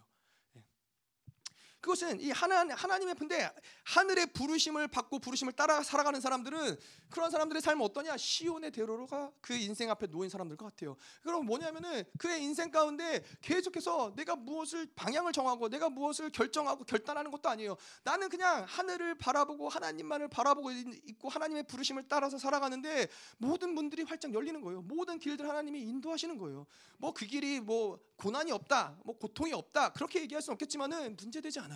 예, 문제되지 않고 그냥 하나님이 인도한 대로. 아, 그래서 가, 길을 가다가 돌아보면은 와, 진짜 하나님의 은혜였구나. 길을 가다 돌아보면 이것도 하나님의 은혜였구나. 이렇게 고백할 수밖에 없는 인생으로 하나님이 우리를 이끌어 가신다는 것이죠. 음. 자 그렇다면 하나님의 방법으로 살아간다라는 것을 뭐 짧게 오늘 우리가 이야기하자면 어떻게 살아가 어떻게 이야기할 수 있느냐 첫 번째로는 아, 말씀으로 사는 삶이다. 아, 말씀으로 사는 삶이다라는 것은 뭘 얘기하는 거냐? 예수로 살아간다라는 것을 이야기하는 것이죠. 아.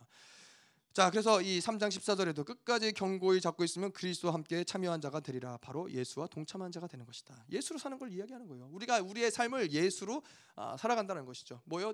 내가 더 이상 모든 순간 가운데 나로 살아가지 않고 그리스도와 함께 십자가에 못 박혀 죽고 내 안에 그리스도가 아, 나를 위해서 사시는 삶을 살아가는 것이죠. 두 번째로는 아, 성령으로 사는 삶을 이야기하는 거예요. 히브리서 6장 4절에 보면은 한번 빛을 받고 하늘의 은사를 맛보고 성령에 참여한 바가 되고 성령과 동참자가 되 성령에 성령에 참여한 바가 되고. 자 이렇게 성령으로 계속해서 살아가는 것이 아, 바로 이 하늘의 부르심을 받은 삶의 모습으로 살아간다는 것이죠. 자, 뭐, 뭐, 간단하게 우리가 두 가지 이야기했지만은 결국에는 한 가지로 이것이 좁혀지는 건 뭐예요? 나로 살아가지 않는 삶이라는 거예요. 모든 상황, 순간, 어떠한 경우에서도 나를 선택해서 나의 방법과 나의 경험과 나의 계획과 내가 가진 어떠한 이해관계를 통해서 내 나의 삶을 살아가지 않는다라는 거예요. 그 삶 가운데서 그 모든 순간에 나를 포기하고 나를 죽이고 예, 예수 그리스도로 살아가고 성령으로 성령의 이끄심대로 살아가는 삶을 아, 살아간다라는 것이죠. 음. 자, 그래서 우리 하늘의 부르심을 받은 자들의 어떤 궁극적인 목적은 뭐예요? 우리의 부르심은 인생 가운데서 무엇을 만들고 무엇을 이루고 무엇을 얻고 성취하는 이것이 하늘의 부르심을 받은 자들은 이것이 목적이 아니에요. 이 땅 가운데 무엇을 만들어내는 것이 우리의 목적이 아니에요. 우리의 부르심의 목적은 뭐예요? 예, 하늘까지 가는 거예요. 하늘 하늘까지 본향을 향해서 가는 것이고 예, 그 온전한 안식에까지 들어가는 것이 우리의 목적인 거예요. 이, 이스라엘 백성들이 출애굽을 하고 있어 광야에서 살아가면서 광야에서 잘 먹고 잘 사는 것이 그들의 목적이에요. 광야에서 얼마나 더 편안하게 살지가 그들의 목적이에요. 아니에요. 그들의 목적은 뭐예요? 예, 가나 약속의 땅에 들어가는 것이 그들의 목적이라는 것이죠. 마찬가지로 우리도 이 땅에서 살고 있지만 마치 광야에서 이스라엘 백성들이 이 땅에서 살고 있지만은 이 땅에서 얼마나 잘 살 것이냐 그것이 우리의 목적이 아니라는 거예요. 우리의 목적은 영원한 나라 아, 하나님의 약속하신 그 땅에 들어가는 것만이 우리에게 유일한 목적이라는 것이죠. 자, 그래서 이 땅에서 살아가지만 우리는 세상에 푹 빠져서 살 수 없다라는 거예요. 늘 본향을 보면서 본향을 바라보며 살아가야 되는 인생이라는 것이죠. 자 그래서 아브라함이 그랬죠. 아브라함이 어, 히브리서 11장 6절에 보면은 저희가 이제는 더 나은 본향을 사모하니 곧 하늘에 있는 것이라. 그러므로 하나님이 저희 하나님이라 일컬음을 받으심을 부끄러워하지 아니하시고 저희를 위하여 한 성을 예비하셨느니라. 아브라함은 본향을 바라보는 자였어요. 아브라함은 이 땅에 살지만은 결코 이 땅에 어떠한 것을 착복하고 이 땅에 어떤 것에 안주하고 이 땅의 평안함을 누리고자 살아가는 자가 아니라 계속 텐트를 가지고 텐트에서 살아갔던 자들이에요. 이 뭐 여러분 뭐 이 시대에는 다, 그렇, 다 그렇게 살지 않았냐? 뭐 다 그냥 텐트 치고 어, 양 치고 이렇게 살지 않았냐? 아니에요. 이 땅에 이 수메르 문명이 아마 이, 이 당시 갈대 우리의 수메르 문명이 유명했는데 이 땅 이 당시의 수메르 문명에서는 집을 짓고 뭐 도서관을 짓고 건물을 짓고 이러한 것들이 흔한 흔하게 있었던 시절이에요. 그래서 아브라함이 텐트로 살았다는 것은 그냥 이 시대에는 다 그렇게 살았지 유목민으로서 살았지가 아니라 아브라함은 이 땅에 어떠한 소망, 어떠한 이 욕심이 없었던 자라는 거예요. 그가 가진 유일한 어, 이 소망은 뭐예요? 하늘이고 본향이고 그 본향을 향해 가는 것이 그의 유일한 삶이었기 때문에 이 땅에서 어떠한 것들도 그래서 뭐라 그래요? 음. 그 어, 롯을 따라서 전쟁을 하고 나서 승리하며 얻은 모든 것들도 예, 이 땅에 욕심 있는 자라면 그 승리하고 취한 모든 것들을 자기가 취할 텐데 그 어떤 것도 취하지 않아요. 그 어떤 것도 예, 자기가 취해서 자기의 소유로 만들지 않고 예, 그 모든 것들을 네가 가져라. 예, 뭐 세상이 주는 것들을 내가 가지면서까지 내가 이 땅에서 살고 싶지 않다. 예, 기꺼이 그런 것들을 거부하면서 예, 하늘의 존재로서 하늘의 부르심을 따라서 예, 살아간다는 것이죠. 음. 자, 그래서 우리는 계속 그렇게 하늘을 바라보고 살아가야 되는 존재들이라는 것이죠. 예. 이, 이 하늘을 바라보지 않고 살아가면은 계속 우리는 아, 그러한 초점들을 잃어버리게 돼요. 내가 누구인지, 아, 내가 하, 내가 어떠한 존재인지. 예. 우리의 진짜 인생은 언제부터 시작이 돼요? 이 육체의 장막을 벗는 시간부터 그때가 진짜 아, 이 삶이 시작되는 시간이에요. 정말 그 영광의 존재로서, 영광의 존귀한 자로서의 삶은 그때부터 시작이 된다는 거예요. 자, 그러면 얼마나 영광스럽게 그 땅에 살 것이냐? 그것을 결정하는 시간이 바로 이 땅의 시간이라는 거예요. 그래서 이 땅에 고난이 있지만은 아, 여러분 그렇잖아요. 뭐 예를 들어서 우리가 어, 뭐 다이아몬드를 캐러 갔어요. 다이아몬드 광산에 가서 다이아몬드를 캐러 갔는데 다이아몬드를 캐러 가갖고 이제 시간이 되면은 이제 돌아가서 다이아몬드를 캔 거를 이제 뭐 어, 뭐 이렇게 정산을 하고 뭐 그래야 되는데 다이아몬드를 캐는 시간에 여러분들 아, 뭐내 옷이 좀 더러워질까봐 뭐 피해가지고 조금만 캐고 그러겠어요? 아니에요. 뭐 어차피 다 끝나고 돌아갈 때에는 뭐 이 다이아몬드를 가져가는 게 중요한 것이지 뭐 거기에 내 옷이 더러워졌냐, 내 머리가 엉클어졌냐 이게 뭐가 중요하겠어요? 근데 이 땅에서 살아가면서도 우리가 마찬가지로 이 땅에서 고난과 핍박과 결 이런 어려움들이 있지만은 우리가 우리에게 중 요한 건 뭐예요? 그 나라 갈 때 얼마나 영광스러운 존재로 가느냐 이것이 중요한 거예요. 이 땅에서 결핍이 있더라도 하나님 괜찮습니다. 내가 당신 앞에 설 때만큼은 영광스러운 거룩한 자로 서기 원합니다. 그래서 이 땅의 시간들은 오히려 그 영광을 보니까는 그 하늘의 본향에 들어갈 그 시간을 보니까는 이 땅에 어떻게 살아야 될지가 알아지는 거예요. 네. 그것을 잃어버리면은 계속 이 강물에 휘말려 살아가듯이 살아가는 거예요. 내가 원하는 방향대로 살 수가 없어요. 계속 돈이 이 세상은 뭐예요? 돈이 많아야 된다. 돈을 쫓아 살아가는 것이고 명예가 있어야 된다. 명예를 쫓아가면서 살아가는 것이고 그러면 뭐가 돼요? 나를 잃어버리는 거예요. 내가 진짜 누구인지를 잃어버리는 거예요. 내 존재가 무엇인지를 잃어버리는 거예요. 그러니까 사람들이 도대체 나는 어디서 왔으며 어디로 가며 나는 누구인가 이런 고민을 할 수밖에 없는 이유는 계속 휘말려 이 세상의 풍랑에 휘말리듯이 휘말려서 내가 어디에 있는지조차 알지 못하고 그 인생을 살아간다는 것이죠. 음. 자, 그래서 결론은 뭐예요? 우리는 천상의 존재라는 거예요. 우리의 존재는 이 땅의 존재가 아니라는 거예요. 감히 이 땅에 어떤 것들이 우리를 규정할 수 없어요. 감히 이 땅의 사람들이 우리를 규정할 수 없어요. 우리는 천상의 존재이고 하늘의 부르심을 받은 존재이고 하늘의 존귀와 영광을 가진 자들이고 예, 우리가 우리의 생명은 하늘에 속한 자들이라는 거예요. 음. 자, 그런데 이 결국에 하나님은 우리를 그렇기 때문에 예, 온 우주와도 바꾸지 않는 그러한 존재로서 우리를 대우하시고 우리를 바라보시고 우리를 인정하신다는 것이죠. 그것이 바로 우리의 존재라는 거예요. 우리의 정체성이라는 것이죠. 자, 두 번째 정체성을 좀 보도록 하죠. 거룩한 형제들아. 자, 여기서 형제들이라는 말은 아, 예수 그리스도와 우리는 한 가족이라는 걸 얘기하는 거예요. 자, 여기 3장 1, 2절부터 6절까지는 계속 집이라는 단어가 나와요. 예, 집이라는 단어가 나오는데 이거를 이제 어, 히브리어로 봤을 때 오이코스. 오이코스라는 거는 집이라는 말도 되지만은 가정이라는 말이 돼요. 가정이라는 말인데 어, 가정이라는 말을 결국에는 뭘 얘기하는 거냐? 이거는 바로 예수 그리스도와 하나님과 우리는 아, 한 가족이라는 것을 이야기한다라는 거예요. 자, 우리는 거룩한 형제가 됐다라고 했을 때 우리는 그분의 가족이 됐다라는 거예요. 그분과 한 가족이 됐다라는 그것이 그렇기 때문에 여러분 그렇기 때문에 예수님이 그렇게까지도 고난을 받으시는 거예요. 나랑 상관없는 나와 관계없는 아, 나와 아무 어, 뭐 이런 뭐 연, 결 고리가 없는 사람이 아니라 하나님이 우리를 가족으로 만드시고 가족이기 때문에 끝까지 책임지신다라는 것이죠. 자, 그래서 이 형제라 부르시기를 부끄러워하지 아, 않으시는 것이고 2장 17절에도 그가 범사의 형제들과 같이 되심이 마땅하도다. 계속해서 히브리 기자는 우리를 형제라고 부르고 우리를 그분의 가족이라고 불러요. 그래서 우리는 결국에는 뭐요? 이 히브리서를 통해서 우리가 알 수 있는 건 맏형 이신 예수 그리스도 그 형 한 명을 잘 둬서 예, 또 어떤 분들에게는 오빠 한 명을 잘 둬서 예, 우리의 인생이 핀 사람들이에요. 예, 그분이 영광으로 들어갔기 때문에 그분이 영광으로 들어가시고 어, 그럴 수 있잖아요. 야 나 너 누군지 잘 모르겠다. 내 인생은 내 인생이고 네 인생은 네 인생이지. 네가 알아서 책임지고 네 알아서 살아라. 어, 그러 그러한 형이었다면 얼마나 어, 고통스럽겠어요. 근데 맏형이신 그분은 다 우리를 책임지시는 거예요. 우리를 다 불러 주셔서 함께 영광으로 동참시키시는 것이죠. 예전에 저희 아버지가 사업하실 때 사업이 이제 저희 아버지도 어, 어렸을 때 시골에서 자라시고 어, 저희 아버지 말로는 가난해서 먹을 게 없어서 나무 껍데기 뜯어서 먹고 예, 뭐 형제가 네 명인데 다 단칸방에서 뭐 그 당시에는 다 그랬겠죠. 시골에 시골이었으니까 또 단칸방에서 이렇게 자고 있는데 밤에 화장실 갔다 오면은 누울 자리가 없어져 갖고 뭐 쭈그리고 앉아서 자야 되고 뭐, 어, 뭐 미국 군인이 껌 주면은 껌 씹다가 벽에다 붙여놓고 시꺼매질 때까지 씹, 씹고 뭐 제가 그런 얘기했더니 어떤 분은 야그 시절 그 정도까지는 아니었는데 뭐 어떤 분은 그러시더라고요.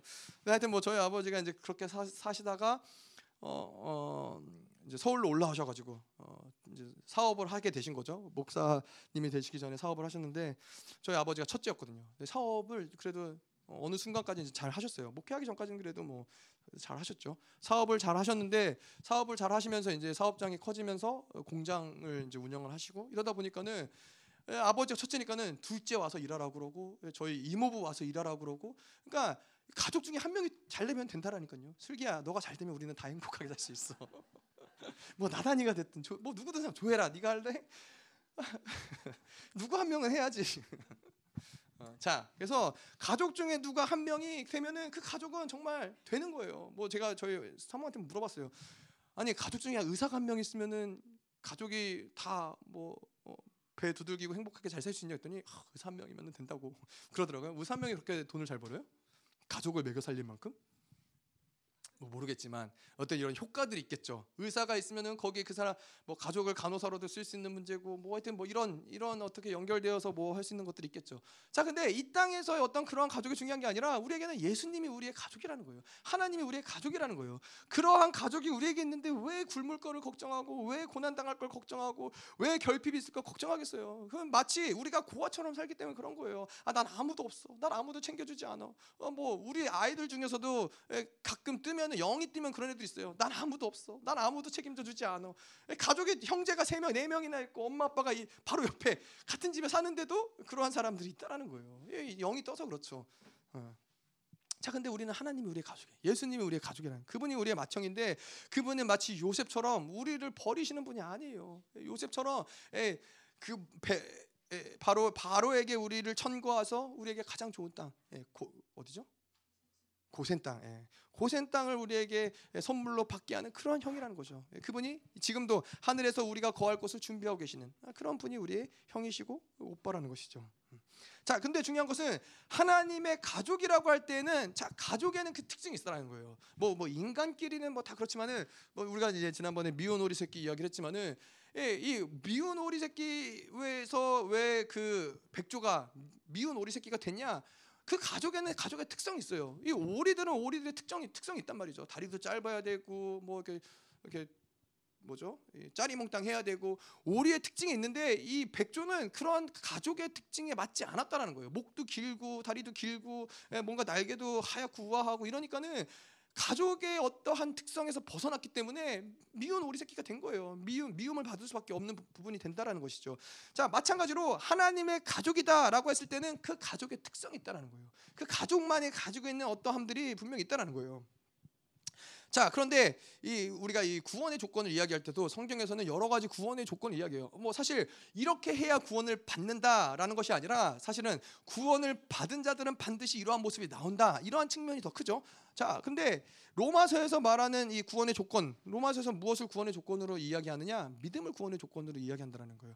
아, 자 어, 오직 의는 믿음으로 말미암아 살리라. 예. 믿음이 구원의 조건이라는 거예요. 믿음이 없이 사는 사람들을 우리가 아, 저 사람 구원 받았다라고 얘기하기 어렵다라는 거예요. 구원 받은 자, 하나님의 가족이 된 자의 특징은 반드시 그들은 어떠한 환란 가운데도 믿음을 선택할 수 있는 자들이고 하나님의 믿음으로 살아가는 자들이 구원받은 자들의 모습이라는 것이죠. 자, 근데 요한일서에서 말하는 이 구원받은 구원의 조건의 모습은 뭐예요? 예, 사랑이라는 거예요. 예, 사랑하지 않는 자, 그 형제를 미워하는 자, 형제를 사랑하지 않는 자는 구원을 받지 못했다라는 거예요. 하나님은 사랑이신데 그 하나님의 사랑, 그 사랑 안에 거하는 자, 하나님 안에 거하는 자는 반드시 그 하나님의 사랑을 받을 수밖에 없고 그 사랑을 받은 자는 형제를 반드시 사랑할 수밖에 없기 때문에 그 하나님의 가족이 된 자들이 형제를 사랑하지 않는다. 그러면은 그 그것을 그것이 진정한 구원인가 고민해 볼 필요가 있다라는 것이죠. 자 그런데 히브리서가 말하는 구원의 조건은 무엇이냐? 자 히브리서가 말하는 것은 거룩이 구원의 조건이라는 거예요. 예. 거룩하지 않은 자는 아, 구원을 받았는가 아, 고민해 볼 수 있더라. 거룩하지 않은 자는 하나님의 형제가 아니라는 거예요. 어. 그래서 히브리 기자는 거룩을 구원의 조건으로 이야기하고 있다는 것이죠. 자, 그래서 뭐 그렇잖아요. 뭐 교회에 나와도 어, 교회에 아무리 오랜 시간 다니고 교회에 나와도 거룩하지 않다면은 본질적으로 하나님과 다르다라는 거예요. 거룩은 하나님의 본질이고 예, 하나님과 거룩은 구별될 수 없다라는 거예요. 음. 자, 그런데 이제 거룩에 대해서 좀 우리가 뭐 주기도문에서도 좀 봤지만은 거룩에 대해서 좀 보자면 그렇죠. 자, 거룩이라는 것은 하나님의 존재 자체를 사실을 나타내는 말인 거예요. 뭐 어떠한 어, 음, 뭐 하얀 빛뭐 이런 게 어떤 거룩이 아니라 거룩이라는 것을 것을 이야기할 때는 구별됨을 이야기해요. 어, 구별됨, 유일한 이런 것들을 이야기하는 거예요. 자, 그래서 어, 하나님이 거룩하다라고 이야기하는 것은 무엇이냐면은 그분의 누, 그분이 누군가를 사랑할 때 그 사랑은 구별된 사랑이에요. 그분은 유일한 사랑이에요. 세상이 어떠한 사랑과는 비교할 수 없는 사랑, 세상이 어떠한 이 거룩과는 비교할 수 없는 거룩. 이거 그렇기 때문에 완전히 구별된 그분만이 독보적으로 가지고 있는 사랑이기 때문에 그것은 거룩하다라고 하는 거예요. 그것을 거룩한 사랑이라고 그러는 거예요. 그래서 그분이 행하는 모든 것, 그분이 다스리는 모든 것, 그분이 통치하는 모든 방법, 이것들은 우리가 거룩하다고 얘기하는 이 인간이 따라할 수 있는 세상이 따라할 수 있는 인간 가운데 찾을 수 있는 어떠한 것이 아니기 때문에 그것은 구별되었다라고 얘기하는 것이고 그것은 거룩하다라고 이야기하는 것이죠. 자, 그래서 뭐 하나님이 주시는 것 모든 것들은 다 거룩하다고 얘기하는 거예요. 그분의 사랑도 구별된 사랑인 것이고 그분의 은혜도 구별된 은혜인 것이고 예, 그분의 일하심도 그것도 예, 구별된 일하심이라는 것이죠. 음. 자, 근데 베드로전서 1장 16절에 보면은 자, 기록하였을 때 내가 거룩하니 너희도 거룩할지어다. 아, 나와요. 자, 너희도 거룩하라. 하나님은 거룩하시다라는 걸 이제 우리가 알겠죠. 그분은 구별되었기 때문에 우리와 완전히 다른 존재이시기 때문에 아, 그분은 거룩하시다라는 거예요. 그분의 사랑도 거룩하고 모든 것이 다 거룩하다라는데 자, 근데 그러한 독보적인 구별됨, 유일함을 어떻게 우리가 드러낼 수 있어요? 우리가 어떻게 거룩할 수 있어요? 우리가 어떻게 어, 그분을 감히 그분의 거룩하심을 어, 따라갈 수가 있어요? 예, 근데 베드로 전서에서 보면은 내가 거룩하니 너희도 거룩할지어다라고 이야기가 된다라는 것이죠. 자, 근데 우리가 이거 이것을 이해하기 본질적인 것들을 우리가 이해한다면은 이게 무슨 말인지가 이해가 되는 거예요. 자, 이 거룩이라는 것은 하나님의 거룩. 이거 뭐 다른 거룩을 이야기하는 거예요? 예, 그분의 하나님의 거룩은 뭐 1인데 우리의 거룩은 뭐 5, 7, 뭐 이러한 거룩을 하나님 얘기하는 거예요? 아니에요. 하나님이 내가 거룩하니 너희도 거룩할지라고 얘기하는 것은 하나님과 똑같은 거룩을 얘기하는 거예요. 예, 여러분, 우리가 생각하는 거룩. 자, 어, 죄를 짓지 않고 어, 다른 사람을 미워하지 않고 어, 미움을 품지 않고 어, 용서하고 뭐 이런 것을 통해서 만들어지는 거룩을 얘기하는 거예요. 예, 뭐 그러한 부분이 거룩의 한 부분일 수 있지만은 아, 여기서 말하는 거룩은 하나님이 가지신 똑같은 거룩을 이야기하는 거예요. 내가 거룩하니 너희도 거룩하라고 이야기하시는 것이죠. 자, 근데 이 거룩은 그래서 우리가 만들 수 있는 거룩이 아니라는 거예요. 이 거룩은 우리가 만들 수 있는 것이 없, 아니기 때문에 우리가 할 수 없기 때문에 어떻게 해요? 우리가 죽어지면은 나를 통해서 하나님의 거룩하심이 드러난다라는 거예요. 그래서 하나님이 내가 거룩하니 너희도 거룩하라는 거예요. 나 하나님의 거룩을 우리가 죽어짐으로써 그분의 거룩을 드러내라는 거예요. 음. 아이 간지러워. 아, 네, 아, 간지러운데 손이 안 닿네요.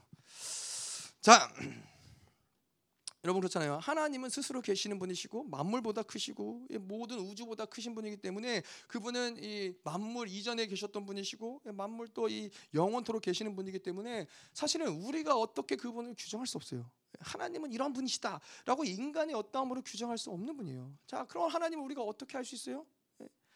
그 하나님을 알아가는 거는 사실은 내가 죽어지는 만큼, 내가 비워지는 만큼 그분을 알아가게 된다는 거예요.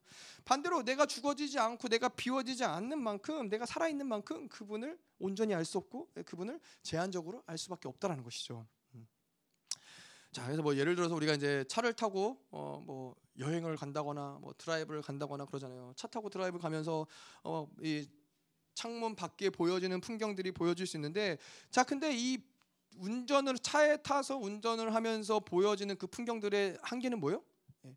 그 풍경은 창문을 통해서 들어오는 풍경이라는 거예요. 그 창문이라는 틀 안에 갇혀 있는 풍경이라는 것이 그것이 한계라는 거예요. 그래서 정말로 여행을 좋아하는 사람들은 차를 타고 여행하지 말고 어, 걸어서 여행을 하라는 거예요. 자, 근데 이 차, 차를 타고 여행을 하다가 차에서 내려서 걷기 시작하면 어떻게 돼요? 걷기 시작하면은 더 이상 내 안에 어떠한 그나이 풍경을 바라보는 틀들이 없어지는 거예요. 다시 말해서 이 차에서 내려가 내려서 내가 이 풍경 가운데로 걸어 들어가기 시작을 하면은 풍경과 나는 그냥 하나가 돼버리는 거예요. 풍경과 나를 구분할 수 있는 어떤 것도 존재하지 않게 된다라는 거예요. 자, 우리도 마찬가지예요. 그분과 나를 규정, 나를 분리시키고 있는 게 뭐예요? 나라는 존재, 나라는 자아를 계속해서 가지고 나의 방법, 나의 경험대로 살아가면은 계속 우리와 하나님은 분리될 수밖에 없어요. 내가 하나님을 안다고 하지만 내가 하나님을 아는 건 뭐예요? 내가 가진 나라는 틀 안에서 하나님을 이해하고 하나님을 바라보지만은 그거는 나를 넘어서지 못하는 하나님인 거예요. 예, 그래서 나의 이 믿음이라는 건 뭐예요? 믿음이라는 것은 이 내가 가진 경험과 틀을 넘어서는 것이 바로 믿음이라는 거예요. 우리는 믿음으로 하나님을 만나는 것이고 믿음으로 하나님을 경험하는 것이지 내가 죽어지지 않은 나의 틀과 나의 경험과 나의 지식을 통해서는 하나님을 온전히 볼 수 없어요. 그거는 하나님이라고 이야기할 수 없다라는 것이죠. 자, 그래서 요한복음에서도 그분은 뭐예요? 그분은 끊임없이 우리에게 다가오시는 분이라는 거예요. 예, 하나님은 그분 끊임없이 나에게 다가오시고 우리는 그분을 영접하는 것, 그분을 받아들이는 것, 이것이 구원의 상태라는 거예요. 그분을 계속 받아들이는 상태가 구원의 상태인데, 자 보세요. 지금도 그분은 나에게 다가오시는데 그분을 영접한다라는 건 뭐예요? 그분을 웰컴한다라는 건 뭐예요? 내가 죽어진다라는 거예요. 지금 이 순간에 그분을 받아들이기 위해서는 그분을 영접하기 위해서는 내가 죽어질 때 이것이 가능하다라는 거예요. 하나님, 내 나의 이 상황 가운데 내가 지금 처한 이 환경 가운데 하나님 내가 지금 뭐 어, 돈이 없어서 문제예요. 근데 그분을 환, 그분을 이 영접한다라는 거, 그 상황 가운데 그분을 초청한다는 건 뭐예요?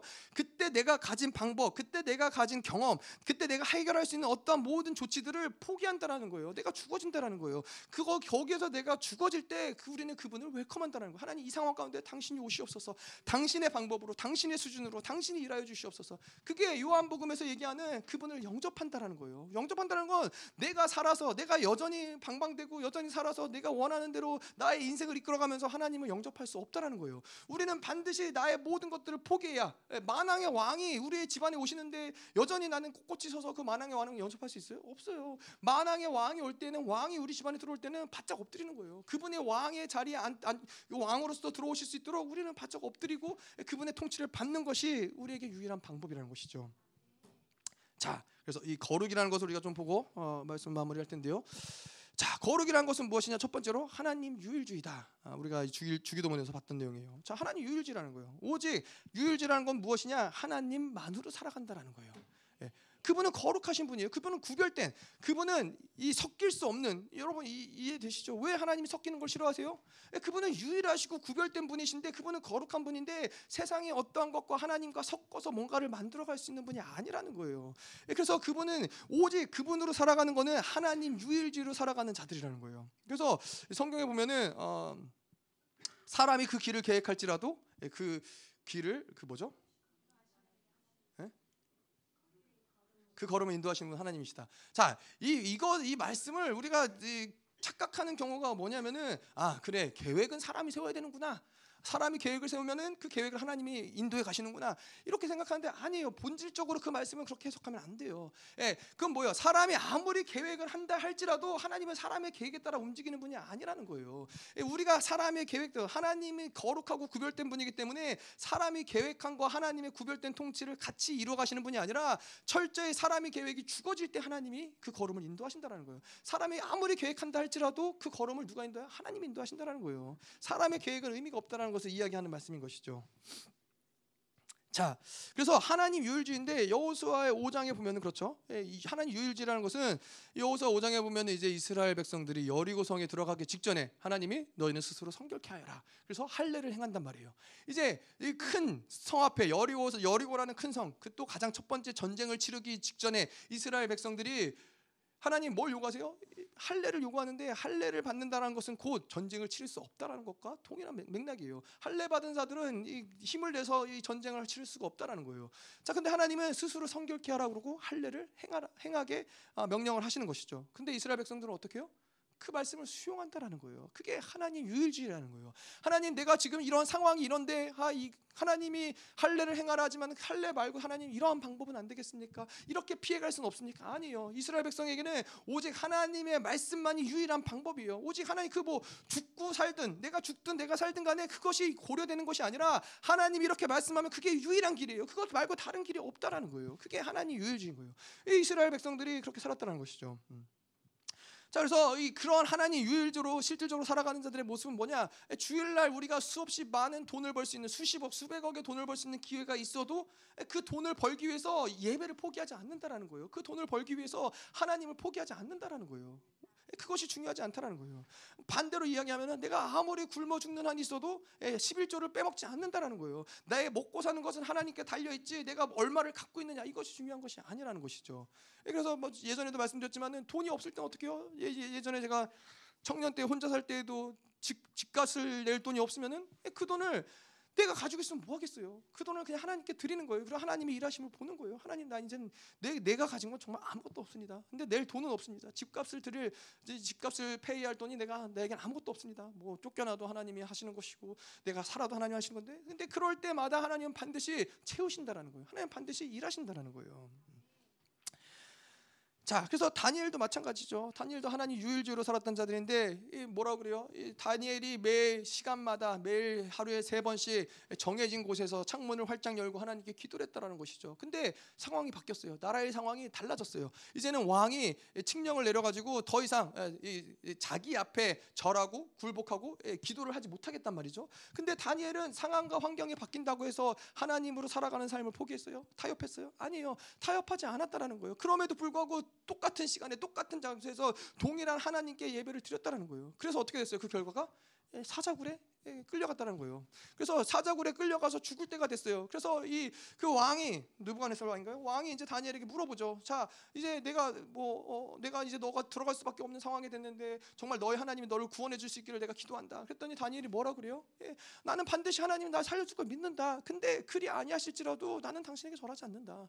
예, 이게 하나님 유일지로 살아가는 자들이에요. 상황과 환경의 그 믿음이 결코 흔들리지 않아요. 결코 그 삶의 모습이 하나님 앞에서 살아가는 모습이 상황이 바뀌 바뀐다고 해서 변화되고 흔들리지 않는다라는 거예요. 하나님은 유일하신 분이신데 하나님은 영원하시고 그분은 전능하신 분이신데 그분이 변하지 않았는데 그분이 우리에게 일하심이 달라지지 않았는데 상황이 변한다고 해서 왜 그분을 향한 자세가 달라지고 왜 그분을 향한 믿음이 달라지겠어요? 그럴 수 없다라는 것이죠.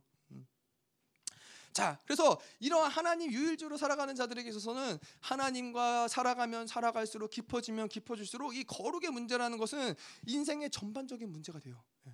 그게 무슨 말이냐? 예전에는 아 그래 주일 성수하면 됐지. 예전에는 11조 하면 됐지. 아 그게 거룩의 어떤 나의 인생에 규정하는 잣대였다면은 이제는 나의 삶의 모든 순간 순간에 하나님 아니고서는 다른 방법으로 살 수 없는 하나님이 일하시지 않고서는 내가 살아갈 수 없는 그 거룩의 어떤 농도들이 점점 점점 더 확장된다라는 거예요. 점점 짙어지고 확장된다라는 거예요. 그래서 그래서 이 두 번째로 거룩이라는 것을 무엇이라고 하느냐? 하나님이 주시는 것으로만 살아가는 자들. 이것이 바로 거룩이라는 것이죠. 음. 자, 그래서 이 거룩의 특징이 뭐요? 하나님 주시는 것으로 살아가는. 그래서 요한복음에 이야기하는 것처럼 포도나무의 가지가 접붙임 바 되어서 그 포도나무의 양분을 가지고 살아가는 것처럼 우리가 살아가는 것은 다른 것들이 아니에요. 그냥 그분께 붙어 있으면 되는 거예요. 그분께 접붙임 바 돼 있으면은 그 양분이 우리에게 열매를 맺게 하고 성장하게 하고 자라게 하고 예, 우리를 아름답게 만든다라는 것이죠. 음.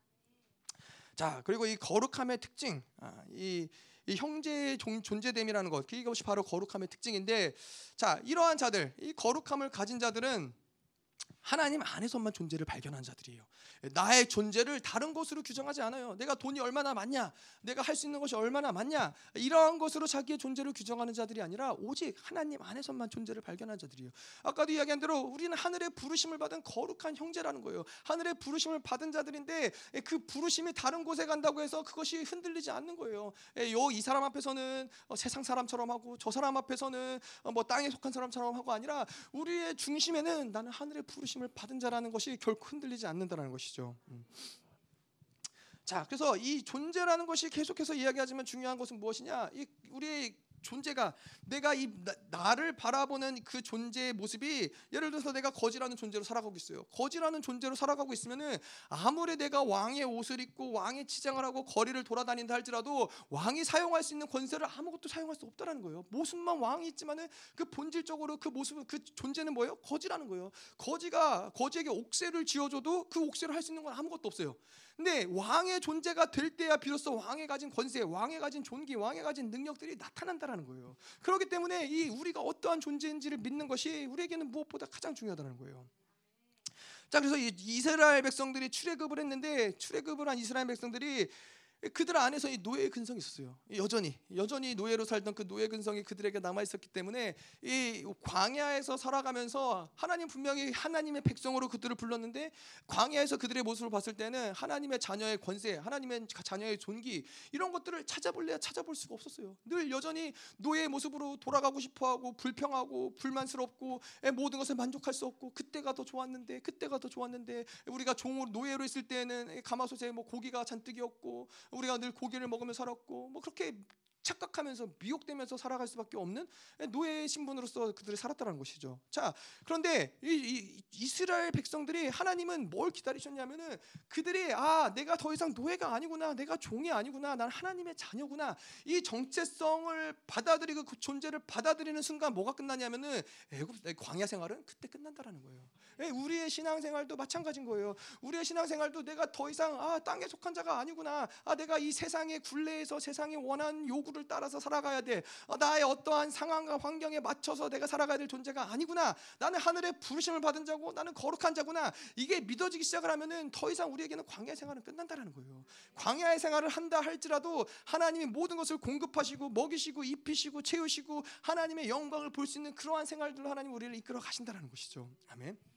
자, 그래서 오늘 우리가 이 말씀을 좀 보면서 어, 우리가 어떠한 존재이냐 이것을 아는 것이 중요해요. 이것을 이것이 진정으로 우리가 어떤 존재인지를 깨달아 알때 우리가 아, 이, 이 순교자로서 하나님의 부르심을 받은 자로서 온전히 서갈 수 있다는 것이죠. 이 존귀를 모르고 순교할 수 있는 이 존귀를 모르고 기꺼이 나의 생명과 나의 삶을 하나님께 드릴 수 있는 자는 아무도 존재하지 않아요. 자, 근데 우리가 어떻게 나의 생명까지도 나의 모든 삶을 주님께 드릴 수 있느냐? 그 존귀를 알기 때문에 그 영광을 받기 때문에 내가 그 존재가 믿어지기 때문에 내가 지금 가진 것 있는 것 이것들이 의미가 없다라는 거예요.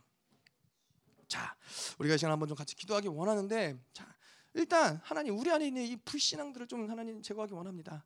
하나님 너무나 많은 시간 내가 나의 어떠한 존재인지를 믿지 못하고 살았어요. 뭐 아까도 이야기한 대로 들을 수 있어요. 알 수 있어요. 아 내가 하늘의 존재구나. 아 내가 왕 같은 제사장이구나. 아 내가 존귀한 자구나. 자 그런데 그런 왕 같은 제사장이면은 그 존재가 온전히 믿어진다면은 그 존재가 가진 권세와 영광과 능력이 드러나는 것을 드러날 때에 비로소 그 존재가 믿어진다는 것이 확증된다라는 거예요. 내가 여전히 왕 같은 모든 존재로서 아무것도 어떠한 존귀도 드러내지 못 못하고 내 안에서 모든 것을 타협하고 무너지고 굴복하고 하나님 이렇게 살아가면서 여전히 나는 왕 같은 존재구나라고 말할 수 없습니다 하나님. 하나님 당신이 하나님 우리를 하늘의 부르심을 받은 하늘의 영광을 가진 존재로서 부르셨는데 하나님 이제는 우리를 통하여서 그 하늘의 영광에 드러나기 원합니다 하나님. 하나님 모든 불신앙들을 완전히 깨뜨리시옵소서. 하나님 세상이 말하면 거기에 하나님 무너지고 하나님 좌절하고 넘어지고 실망하고 실패하며 하나님 두려워 떠는 존재들이 아니라 하늘의 영광의 부르심을 받은 자들이 일어날지어다 모든 불신앙들을 완전히 다 무너뜨리시옵소서. 우리가 어떠한 존재인지 하나님 알지도 못하고 보지도 못하게 만들었던 더러운 원수들은 다 떠나갈지어다. 모든 불신앙들은 다 떠나갈지어다. 더야야야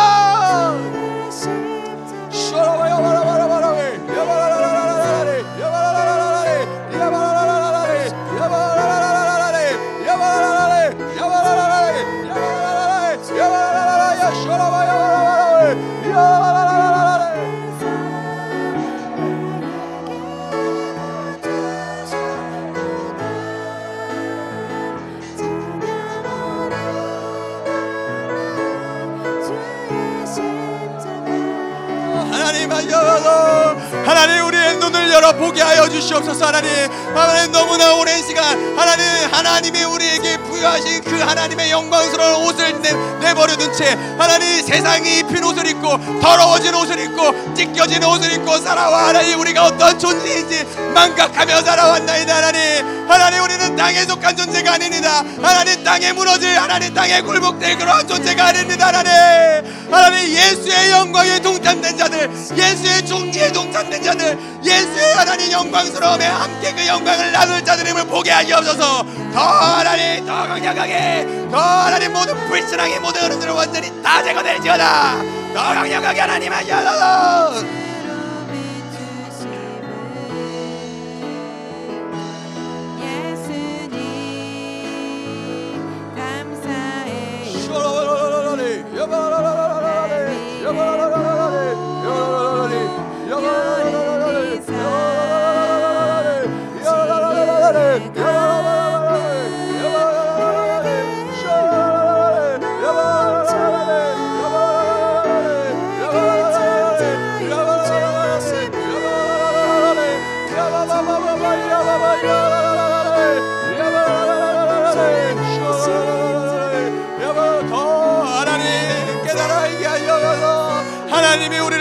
바라보시는지 하나님이 우리를 어떻게 생각하시는지 하나님 이것을 보게 하셔서 하나님 이것을 알게 하셔서 하나님 홀라야 야라바 야바바바바바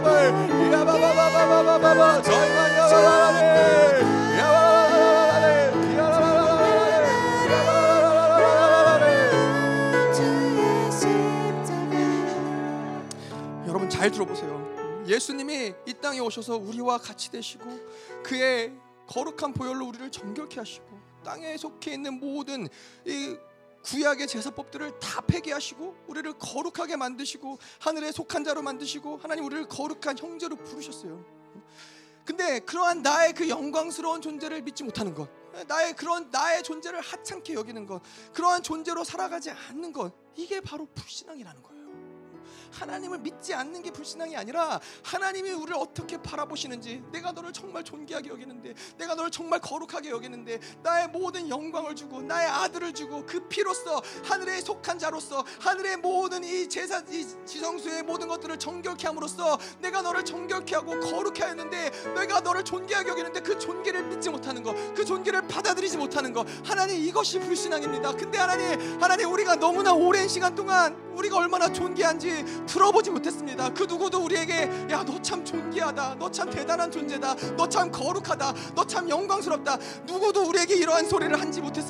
누구도 하나님 우리가 이러한 소리를 누구에게 듣지 못해서 이제는 그것이 믿어지지 않습니다. 하나님은 그렇게 얘기하셔도 내 안에서 그것이 믿어지지 않습니다. 나는 그냥 하찮은 존재며 난 아무것도 아니야. 내가 뭐 대단해. 내가 뭐 의미가 있어. 하나님 평생을 이렇게 살아왔는데 하나님 이제는 이제는 그렇게 살 수 없습니다. 하나님 하나님이 나를 영화롭게 너는 하늘의 부르심을 받은 자라 예수의 영광에 동참한 자라 하나님 이것이 당신이 우리를 향한 부르심입니다 하나님. 이것이 믿어지게 하시옵소서. 그 모든 불신앙들이 완전히 다 제거될지어다. 오 하나님 더 강력하게 만져서 하나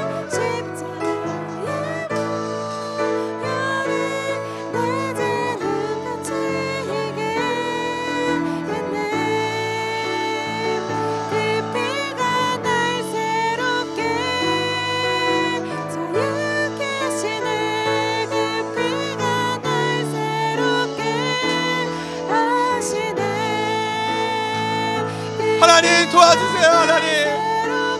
하나님 우리에게 그 영광을 알게 하여 하나님 죄송합니다. 하나님 내가 그 영광을 알지 못하며 하나님 정말로 이 세상이 말하는 대로 하나님 그렇게 마음껏 구겨지고 마음껏 짓밟히고 하나님 마음껏 하찮은 대로 하나님 내가 그렇게 평생을 살아와 하나님 이제 그 영광이 믿어지지 않습니다. 이제 그 존귀가 믿어지지 않습니다 하나님. 내가 하늘에 속한 자라는 것이 믿어지지 않습니다 하나님 하나님 우리를 용서하셔서 하나님 이 시간도 우리 이것들을 회개하며 주님께 나아갑니다. 더 하나님 하셔서 하나님 그 종기가 믿어질지어다. 더 충만하게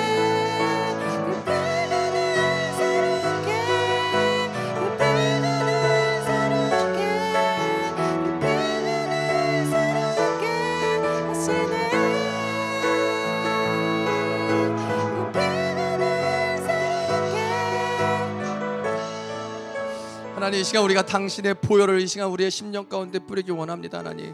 하나님은 양과 염소의 피로 우리의 죄를 정결케 하지 않으셨어요. 예, 하늘의 지성소는 어떤 곳이냐면은 이 태초 이전부터 있었던 존재했던 하나님의 거하시는 그곳 만왕의 왕이 가장 영광스러운 분이 거하시는 곳이 바로 하늘의 성소예요. 하늘의 지성소예요. 근데 우리의 죄를 어디서 속해요? 하늘의 지성소에 속한다라는 거예요. 우리의 죄를 어디에 기록해요? 하늘의 지성소에 기록한다라는 거예요. 그건 뭐예요? 하나님의 마음 중심에 누가 있어요? 우리가 있다라는 거예요. 그 모든 죄악을 이제는 하나님이 정결케 하시되 염소와 양의 피로서 하지 아니하시고 그가 가장 사랑하는 독생자의 아들 그 흠없고 틈없는 하나님 그 거룩한 보혈을 가지고 이제 우리의 심령 가운데 그 성전 가운데 지성소 가운데 그 피를 뿌리사 내가 너를 정결케 하리라. 내가 너를 나처럼 거룩하게 하리라. 내가 거룩하니 너희도 거룩하라 말씀하신 것처럼 하나님이 우리에게 그 거룩을 주셨습니다 하나님. 하나님 이 시간도 그 예수의 피가 하나님 우리를 정결케 하는 그 예수의 피가 하나님 우리의 모든 흉악의 결박에서 우리의 모든 죄악에서 우리를 자유케 하시옵소서. 그 피가 하나님의 사랑이며 그 피가 예수의 사랑이며 그 피가 나를 살리는 생명입니다 하나님. 예수의 피가 흘러갈지어다.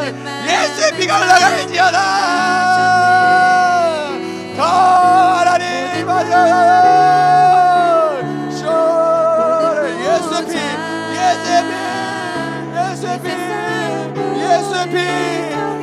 예